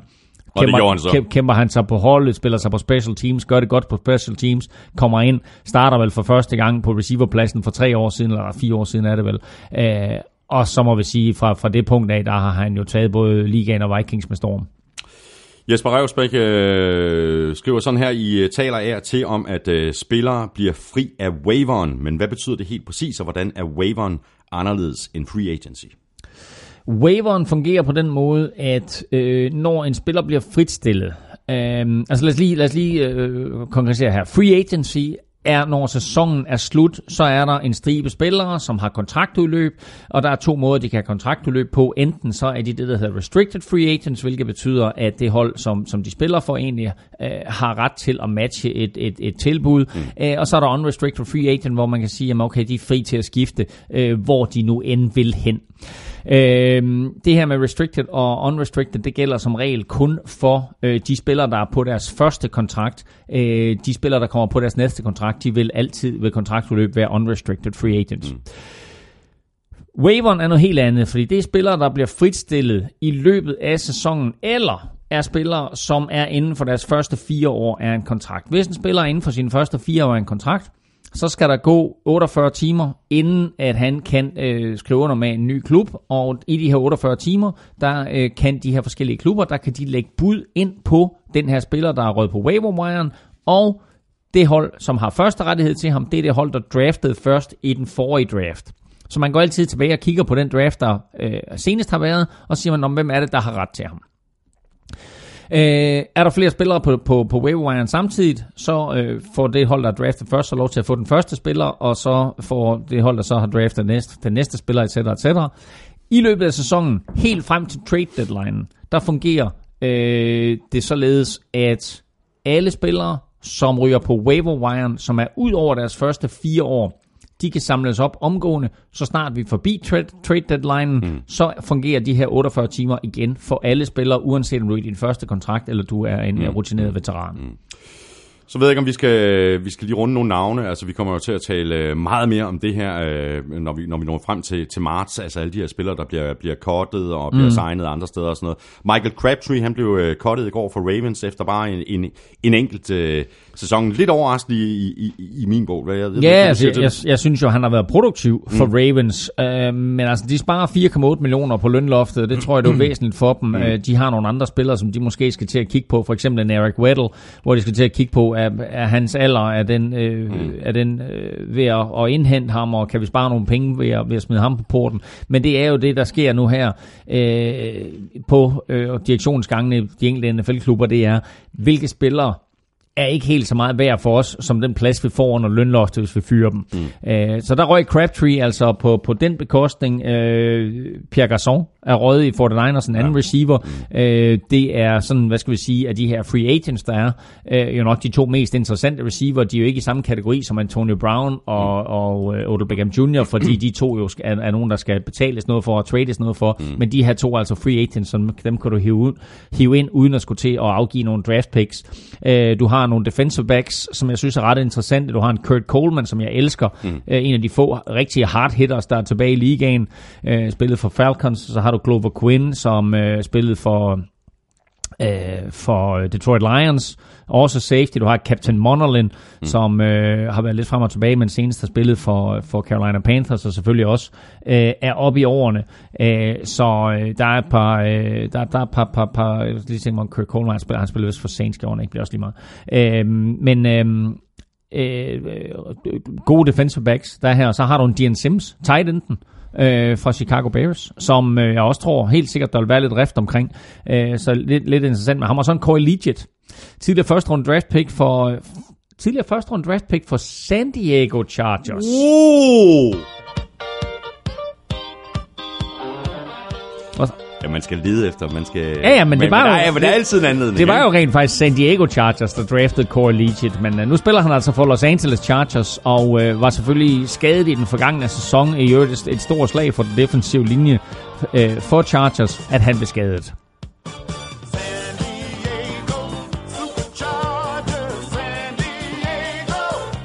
Chargers! uh, men hold øje med ham, Corlittet, fordi ham er der også bereft omkring. Og så lad os sige, der er faktisk to spillere, der er blevet signet.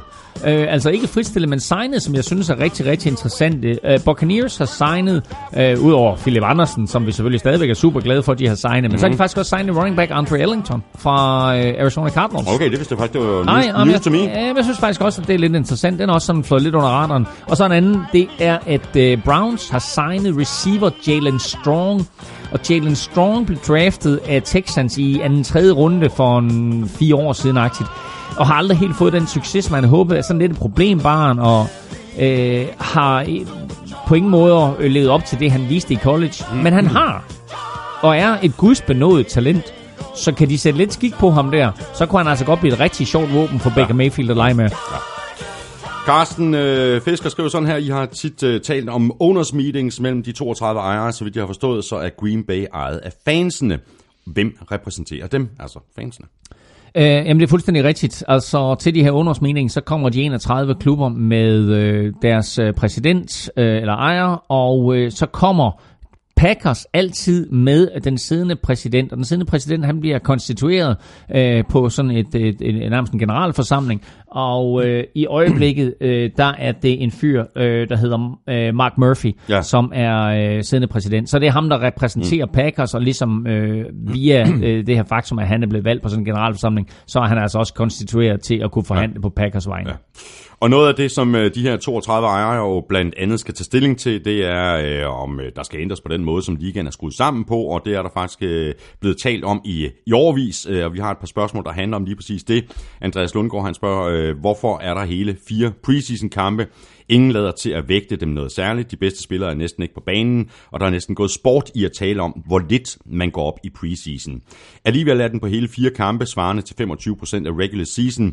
Hvor langt er vi fra at få skåret preseason ned, og i stedet øge antallet af kampe i regular season? Ja, men det er jo et underligt spørgsmål, som øh, også bliver vendt på øh, diverse N F L-møder, og når de her præsidenter, de toogtredive præsidenter, de mødes, så... Øh, eller owners meeting øh, med en præsident og, og enogtredive ejere, så bliver det her også diskuteret. Og det bliver også diskuteret med N F L og N F L's spillerforening, fordi spillerforeningen er ikke interesseret i det. De synes, at øh, seksten grundspilskampe plus øh, op til fire slutspilskampe er rigeligt. Øh, Men N F L er interesseret i at få så mange betydningsfulde kampe som muligt. Og de her fire preseason-kampe er jo, som vi også har pointeret mange gange, i bund og grund fuldstændig ligegyldige. Mm. I hvert fald for de spillere, som er hundrede procent sikre på en plads.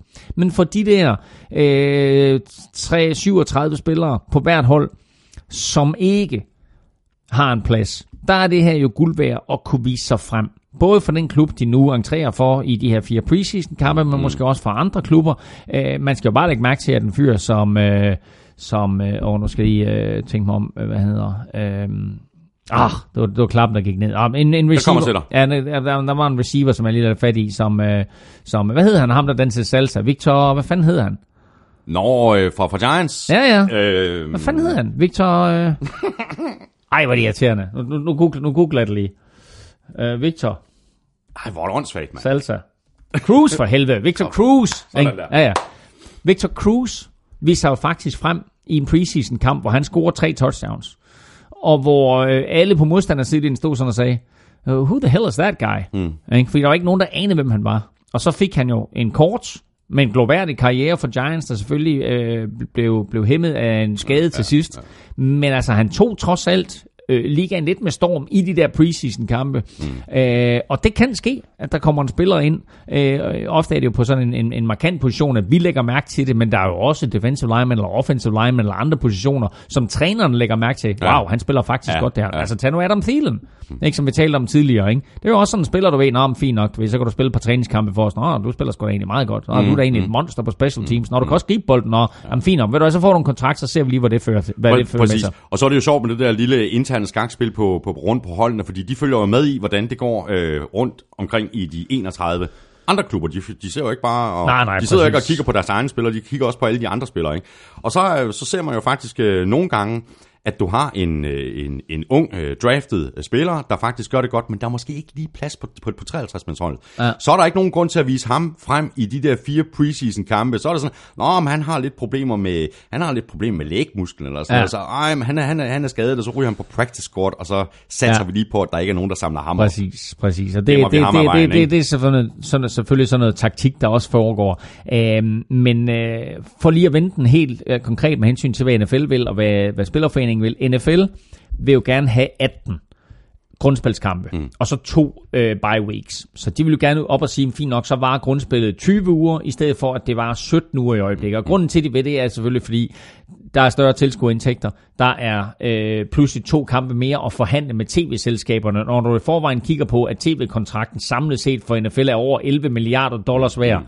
jamen altså, hvis du så pludselig får øh, ti procent flere kampe, så øh, tolv til fjorten procent flere kampe, ikke? Mm. Så kan du bare lægge tolv til fjorten procent oven i det beløb, og så siger man pludselig, så er vi oppe på, at, at den her tv-kontrakt har en værdi af tretten milliarder dollars aktie eller andet. Så, så, så det er klart, at N F L gerne vil have flere betydningsfulde kampe ind. Spillerforeningen vil gerne have, at det, at det bliver beholdt på det niveau, det er nu, mm. fordi de gerne selvfølgelig øh, vil, vil, vil spare spillerne. De er godt klar over, at hvis de rører op på atten kampe, jamen så er der karriere, som pludselig bliver forkortet i den anden ende mm. med et år eller to, så de vil gerne bevare det her. Så det er sådan en konflikt, der er mellem de to parter, øh, og midt imellem det, der står tv-selskaberne, fordi tv-selskaberne selvfølgelig gerne vil give de ekstra penge, mm. men samt, fordi det samtidig også giver dem en mulighed for at tjene ekstra reklamekroner. Mm. Øh, så det er, det er den her, øh, og så, så vil jeg sige, for, for nogle klubber og for nogle spillere, der er de her fire kampe jo væsentlige, sådan så de får lov til at vise sig frem, men, men, men for de store stjerner, der er det fuldstændig ligegyldigt. Jeg tror, jeg har nævnt det nogle gange faktisk, at, at Rams jo sidste år i preseason, Lod, lod følgende spillere sidde helt over.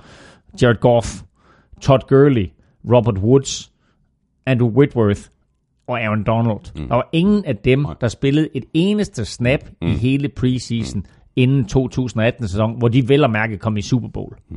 Der er et spørgsmål her fra Andreas Svane Jørgensen om, omkring det, det, det samme her, og du har faktisk lige rundet et hjørne af det, men øh, han skriver sådan her, har det været på tale at give flere friuger til holdene, så man med to til fri, fire øh, friuger stadig spiller seksten kampe, men over længere tid? Undskyld, nu kommer jeg til at tage nogle Conados. Øhm, der skal jeg ikke undskylde for. Nej, det tror jeg ikke. Altså, øh, det synes, jo, der har faktisk måske været op at vende, at der skulle laves to friuger, fordi hvis man gjorde det, så får du faktisk også atten spilleuger, og dermed atten uger fodbold. Mm. Så på den måde, der kan du faktisk udvide sæsonen jo. Og det igen er det væsentligt for N F L ja. at sige, at fint nok, så har vi atten ugers fodbold, i stedet for kun sytten ugers fodbold inden slutspillet. Mm.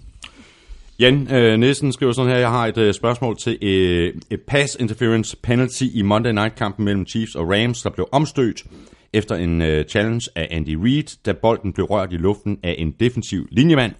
Hvorfor kan forsvarsspilleren slippe afsted med at lave en pass interference, når bolden bliver snittet af en anden forsvarsspiller? Muligheden for et catch var der jo stadigvæk. Mm. Øh, og det er en rigtig, rigtig fed regel, øh, fordi, øh, og, og det er en regel, som man skal være opmærksom på, også som forsvarsspiller. Er det det øjeblik, at bolden er ramt på line of scrimmage, eller for en sags skyld tippet et hvilket som helst andet sted på banen, mm. så må du faktisk godt takle en modstander, uden at han har rørt bolden. Og egentlig harmonerer det jo fint med den måde, som pass interference-reglen er skrevet på, nemlig at du må ikke røre modstanderen, før modstanderen har rørt bolden. Og her er der jo sådan set en modstander, der har rørt bolden. Det kan faktisk også være en offensive lineman, at den rammer øh, en, en offensive lineman i hjelm, eller på skulderen, ja, ja. eller på armen, eller et eller andet. Ikke? Ja. Så snart bolden den er tippet, så eksisterer pass interference-reglen ikke. Øh, og det øh, går sådan set fint i spænd med den måde, reglen er konstrueret på. Og det skal man lige lægge mærke til, det her med, at øh, hvis bolden den er tippet, så er det fuldstændig lovligt bare at takle en modstander ude på banen.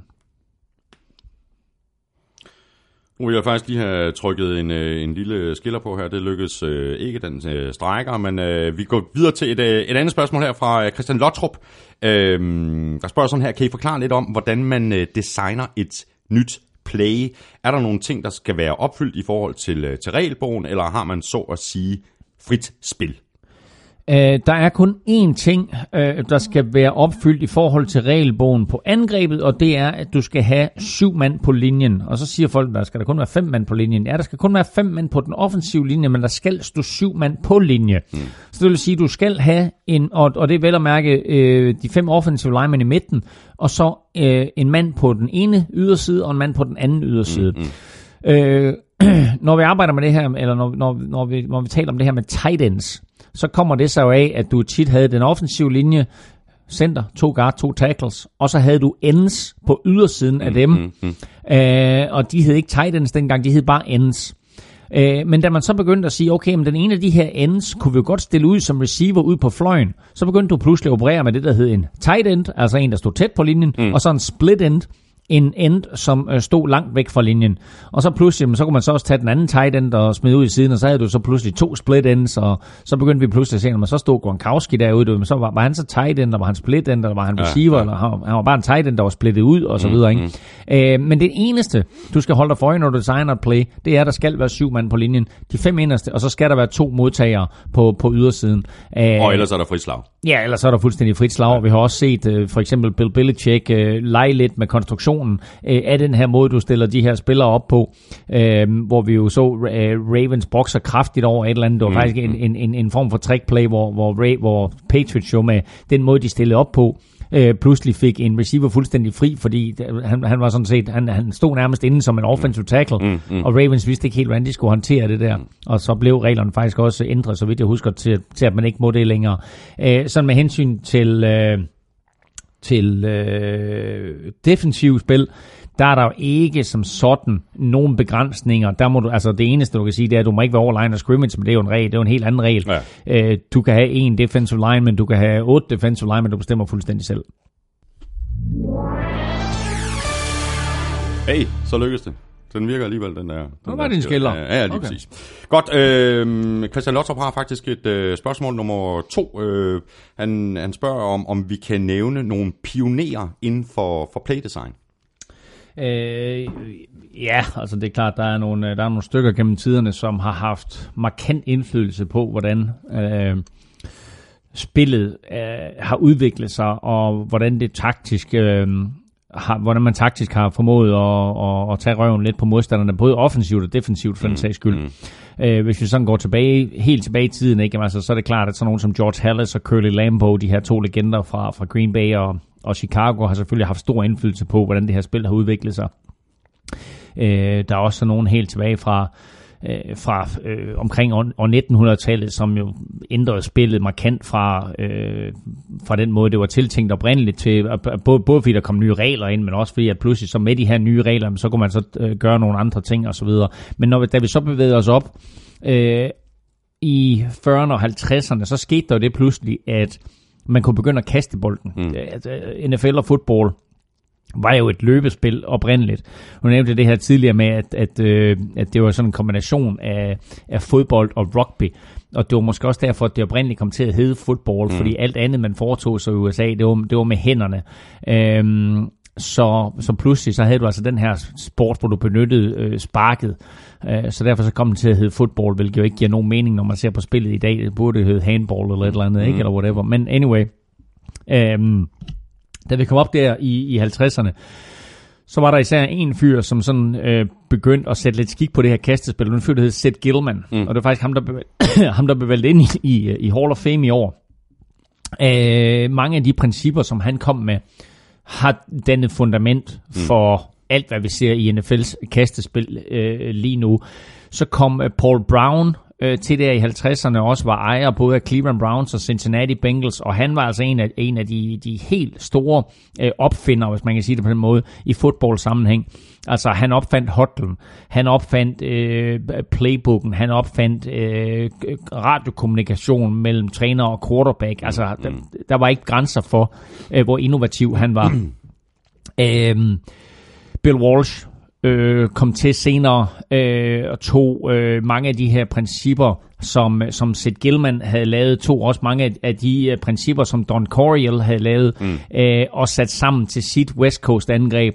Don Coryell er endnu en af de her, øh, han, han blev kendt for det, der hedder Air Coryell, som egentlig var et af de sådan, første fuldstændig åbne kasteangreb, og det her system, som Coryell han, han lavede, øh, timingen i det, øh, lå til grund for masser af de ting, vi kender i N F L i dag. Mm. Og timingen og, og, og, og det her fuldstændig åbne angreb ligger også til grund for, for de angreb, som vi kender nu. Altså hele den her Sean McVay-angreb og Kyle Shanahan-angreb, okay, og for den sags skyld Greatest Show on Turf-angrebet. Kommer fra det samme træ. Kommer, kommer fra det der Coriel-træ der, ikke? Men man kan sige, det Bill Walsh han gjorde, det var, som, som var så innovativt, det var, han tog mange af de der Sid Gillman-ting, og han tog øh, mange af de der Paul Brown-ting, og han tog mange af de der Coriel-ting, og så samlede han dem i en pakke, mm.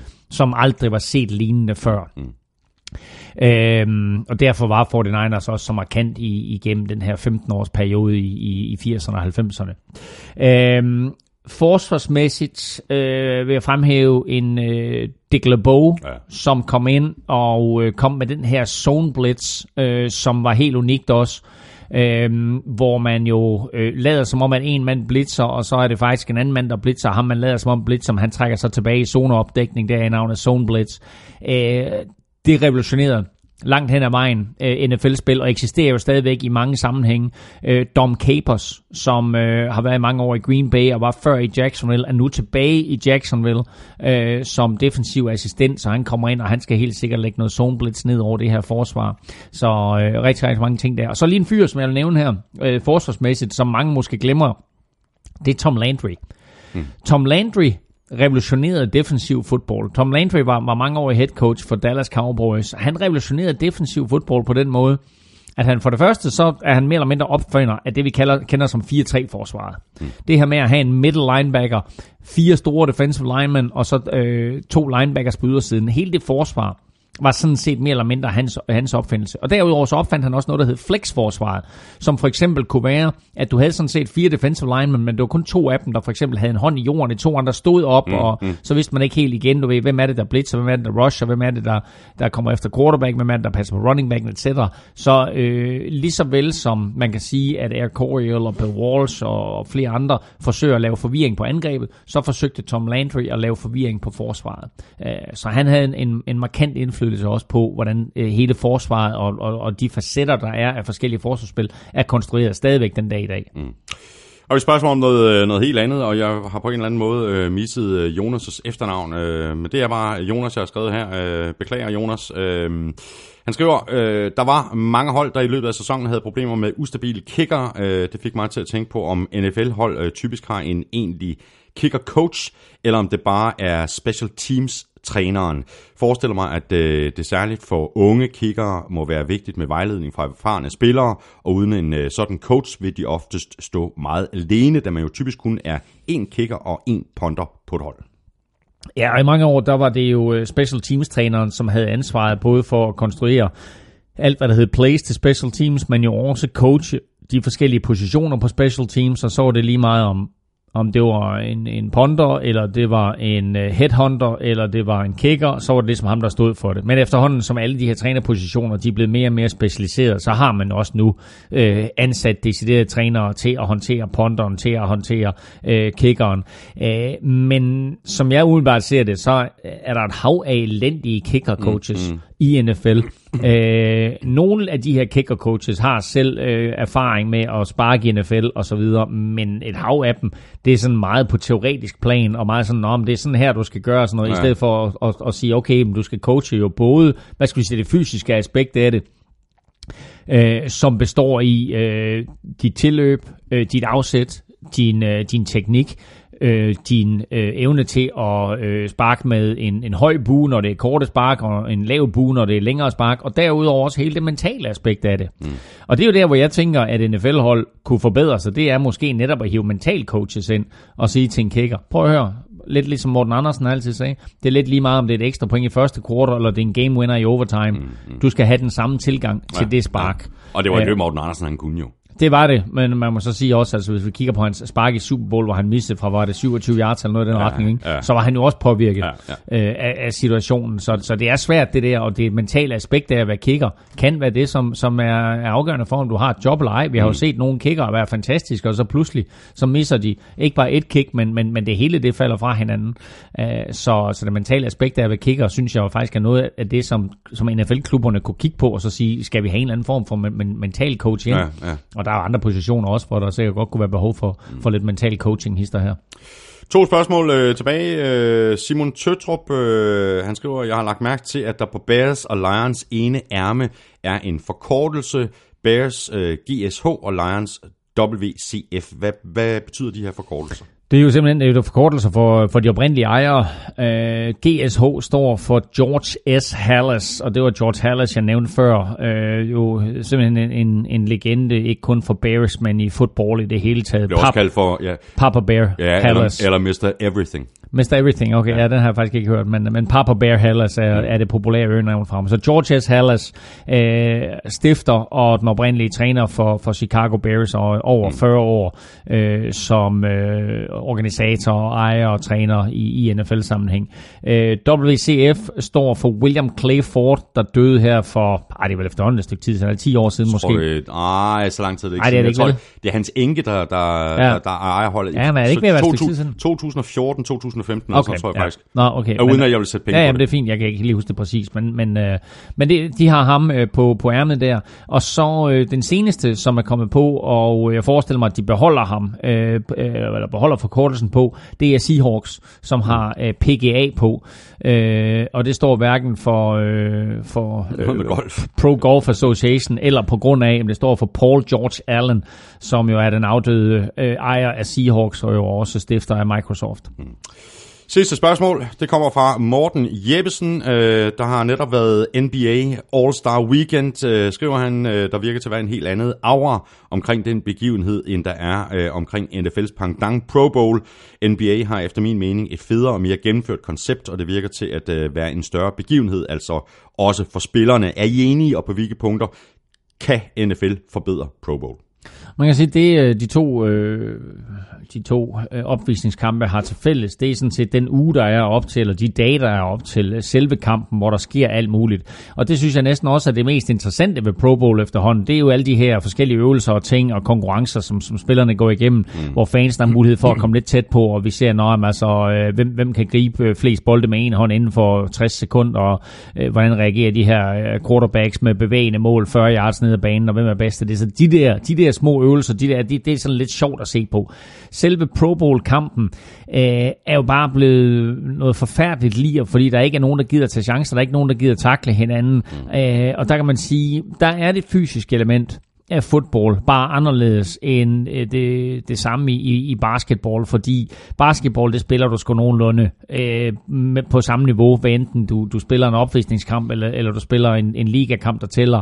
Men Pro Bowl er bare blevet sådan noget forfærdeligt noget, hvor... Øh, hvor altså, det er jo blevet flag-fodbold med udstyr på. Ja. Så i min optik, øh, der vil det være bedre bare at sige, jamen altså, øh, vi afskaffer kampen. Og så, øh, så lader vi alle de her øvelser øh, dominere i ugen, og så er det så er det, så, så er det, det folk, de kommer efter. Ja. Fordi kampen er blevet fuldstændig ligegyldig, og jeg vil føle mig snydt, hvis jeg som tilskuer betalte øh, firs, halvfems, hundrede, hvis ikke flere dollars, for at komme ind og, og, og se sådan en kamp. Der var det sjovere i gamle dage, hvor vi havde nogle drenge, der sagde, fuck it, der er en stor check her, ja, ja, og, og, den, og den vil jeg have, exactly. nu, nu hamrer jeg dig i jorden. Men exactly. der skete en eller anden, der skete ja. noget for omkring... Ja, hvad er det? Er det også en ti år siden ja, aktier eller ja. Hvor det pludselig blev... Ej, det blev... var bare ned ad bakke, ikke? Og det blev ja. blødere og blødere og ja. F... ja, det nu, mere og mere intensivt. Nu, nu, nu er det ikke engang sjovt at se på længere. Nej, det er det ikke.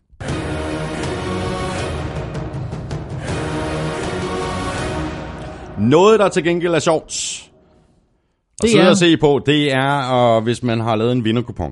Præcis. Og millionerne, de vælter ind. Ja. Har du nogle gode øh, spiltips? Ja, altså, det er jo ikke fordi, at øh, vi vælter os i spiltips i øjeblikket fra, øh, fra Danske Spil, men, øh, men der er der nogen, og øh, som vi også berørte i sidste uge, så er de mest interessante lige nu, det er jo nok de her dansker-tips. Øh, øh, Danske Spil har lavet det, de kalder Dansker Specials, og der er der altså mulighed for at spille både på Hjalte Froholdt, og på Philip Andersen, og på Andreas Knappe, og lad os bare kigge på Froholdt til at starte med, mm. fordi...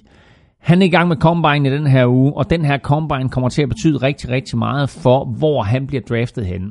Og Danske Spil har to muligheder for at spille på det. Du kan, så kan du spille på, at Hjalte Froholdt, han bliver draftet i første til fjerde runde, det er der odds toogtyve på, eller at han bliver draftet i femte til syvende runde, det er der odds enogtres på. Jeg glæder mig til at høre de meldinger, der kommer ud af Combine nu her, mm. fordi hvis han har gjort mm. det rigtig, rigtig godt i øvelserne, og der også kommer noget positivt ud øh, omkring både hans medical og ikke mindst hans interviews, så kunne han altså godt blive et første til fjerde runde pick, og så er ja. de der toogtyve et, et, et, et rigtig, rigtig godt bud. Lige ja. nu må det mest realistiske være femte til syvende runde til odds enogtres. Og så er der øh, Andreas Knappe, som i øjeblikket befinder sig i Danmark, inden han tager hjem her i løbet af ugen, har været hjemme i nogle uger, og jeg tror, han har, han har nyt at komme lidt ned på jorden igen, og, og være øh, en del af sådan en, en, en dansk familie, og hygge sig lidt med venner og bekendte. Æh, jeg har talt lidt, lidt med ham løbende undervejs, så jeg tror, han virkelig, virkelig har nyt at, øh, at være hjemme i Danmark. Han har jo skrevet det, der hedder en futures-kontrakt med Denver Broncos, så han er egentlig signet af dem. Æh, det betyder ikke, at han er på holdet, når sæsonen to tusind nitten går i gang, men er han på Denver Broncos hold, så er der faktisk, og det er vel at mærke i treoghalvtreds-mandstruppen, det er altså ikke inklusiv practice squad, men i treoghalvtreds-mandstruppen, er han der, så er der altså odds tre komma fem at hente, og er han uden for treoghalvtreds-mandstruppen, så er der odds en komma femogtyve. Mm. Så øh, vurder lidt selv, øh, og øh, følg, følg med i de nyheder, der kommer fra Denver, og de nyheder, der kommer fra Andreas, øh, om øh, hvordan og hvorledes det ser ud. Det er i hvert fald rigtig spændende. Og så den sidste dansker jo, den er øh, komet, der er kommet ind, Philip Andersen, som jeg skrev kontrakt med Buccaneers. Som vi taler om i sidste uge. Lidt, lidt out of nowhere, ja, ikke? Ja. Og øh, øh, gå i øvrigt ind og, og, og tjek de fede ting, vi har om, om Philip inde på Gud Klud, fordi der er en, interviews med knægten derinde selv, og så videre. Knægt man jo ikke til, altså kalder man er syvogtyve, men altså har fået øh, chancen her i en sen alder. Øh, hvis han er øh, på Tampa Bay's mandskab den første niende, så er der odds fire komma nul rent. Øh, det synes jeg faktisk er, er, er ja, godt, det er, det, er, er godt odds. Han er ja, den eneste kicker lige nu, og så må vi se, hvad det sådan, de hiver ind til at, til at konkurrere med ham. Og så vil jeg sige, en, en ting også, der er kommet her, det er, at man allerede nu kan spille på øh, vinderen af Super Bowl fireoghalvtreds. Hvem er din umiddelbare vinder til at vinde Super Bowl fireoghalvtreds? Jamen, det er jo simpelthen så sørgeligt, ikke? Men, altså, men det er jo også dem, der giver det laveste odds. Det er jo Patriots, ikke? Storfavl, hvad, hvad var det? syv komma fem, ikke? Ja. Så altså... Ej, vi bliver nødt til at sige noget andet, ikke? De to hold, de to hold i A F C-finalen, New England Patriots og Kansas City Chiefs, er de store favoritter. Patriots mm. giver syv komma fem, Chiefs giver otte. Godt, så sætter jeg, så sætter jeg mine penge på Chiefs. Du sætter dine penge på Chiefs, så går jeg i en helt anden retning og siger, at vinderen af Super Bowl fireoghalvtreds bliver Cleveland Browns til wow! odds tredive. Men er det ikke vildt, at de kun i gåseøjne giver odds tredive? Ja, hvad gav de sidste år? Øh, odds tre hundrede eller ja, sådan noget. Der, der er to, øh, der er fire klubber, der giver over odds hundrede eller hundrede eller derover. Det er Buffalo Bills til odds hundrede, det er Miami Dolphins til odds et hundrede og ti, det er Oakland Raiders til odds et hundrede og ti, eller hvor de nu end spiller henne, mm. og så er det Arizona Cardinals til odds et hundrede og tyve. Vi skal have quizzen. Oh. Det er tid til quiz, quiz, quiz, quiz, quiz. Meget skuffet over dig og dickpusheren, at det er sådan, at vi ikke har en quiz til undertegnet i dag. Men jeg var super klar. Ved du hvad, du får, øh, du får to dickquizzer næste gang, vi er tilbage til marts. Det, det, det er fint, det er fint. Det er fint. Æh, jeg, stillede dig, øh, jeg stillede dig et spørgsmål. Det er rigtigt. Æh, under, øh, inden, og jeg har faktisk givet dig, hvis du opdagede det, et af svarene undervejs. Nå. Ja. Men øh, spørgsmålet var, at øh, den tidligere Washington Redskins head coach Joe Gibbs, ja. han vandt tre Super Bowls mm. med Washington Redskins. Men det mest imponerende, det var, at han som den eneste head coach nogensinde gjorde det med tre forskellige quarterbacks. Mm. Hvad hedder de tre quarterbacks? Jeg kan, jeg kan den ene, ja. i hvert fald. Ja. Joe Theismann. Det er rigtigt. Det var...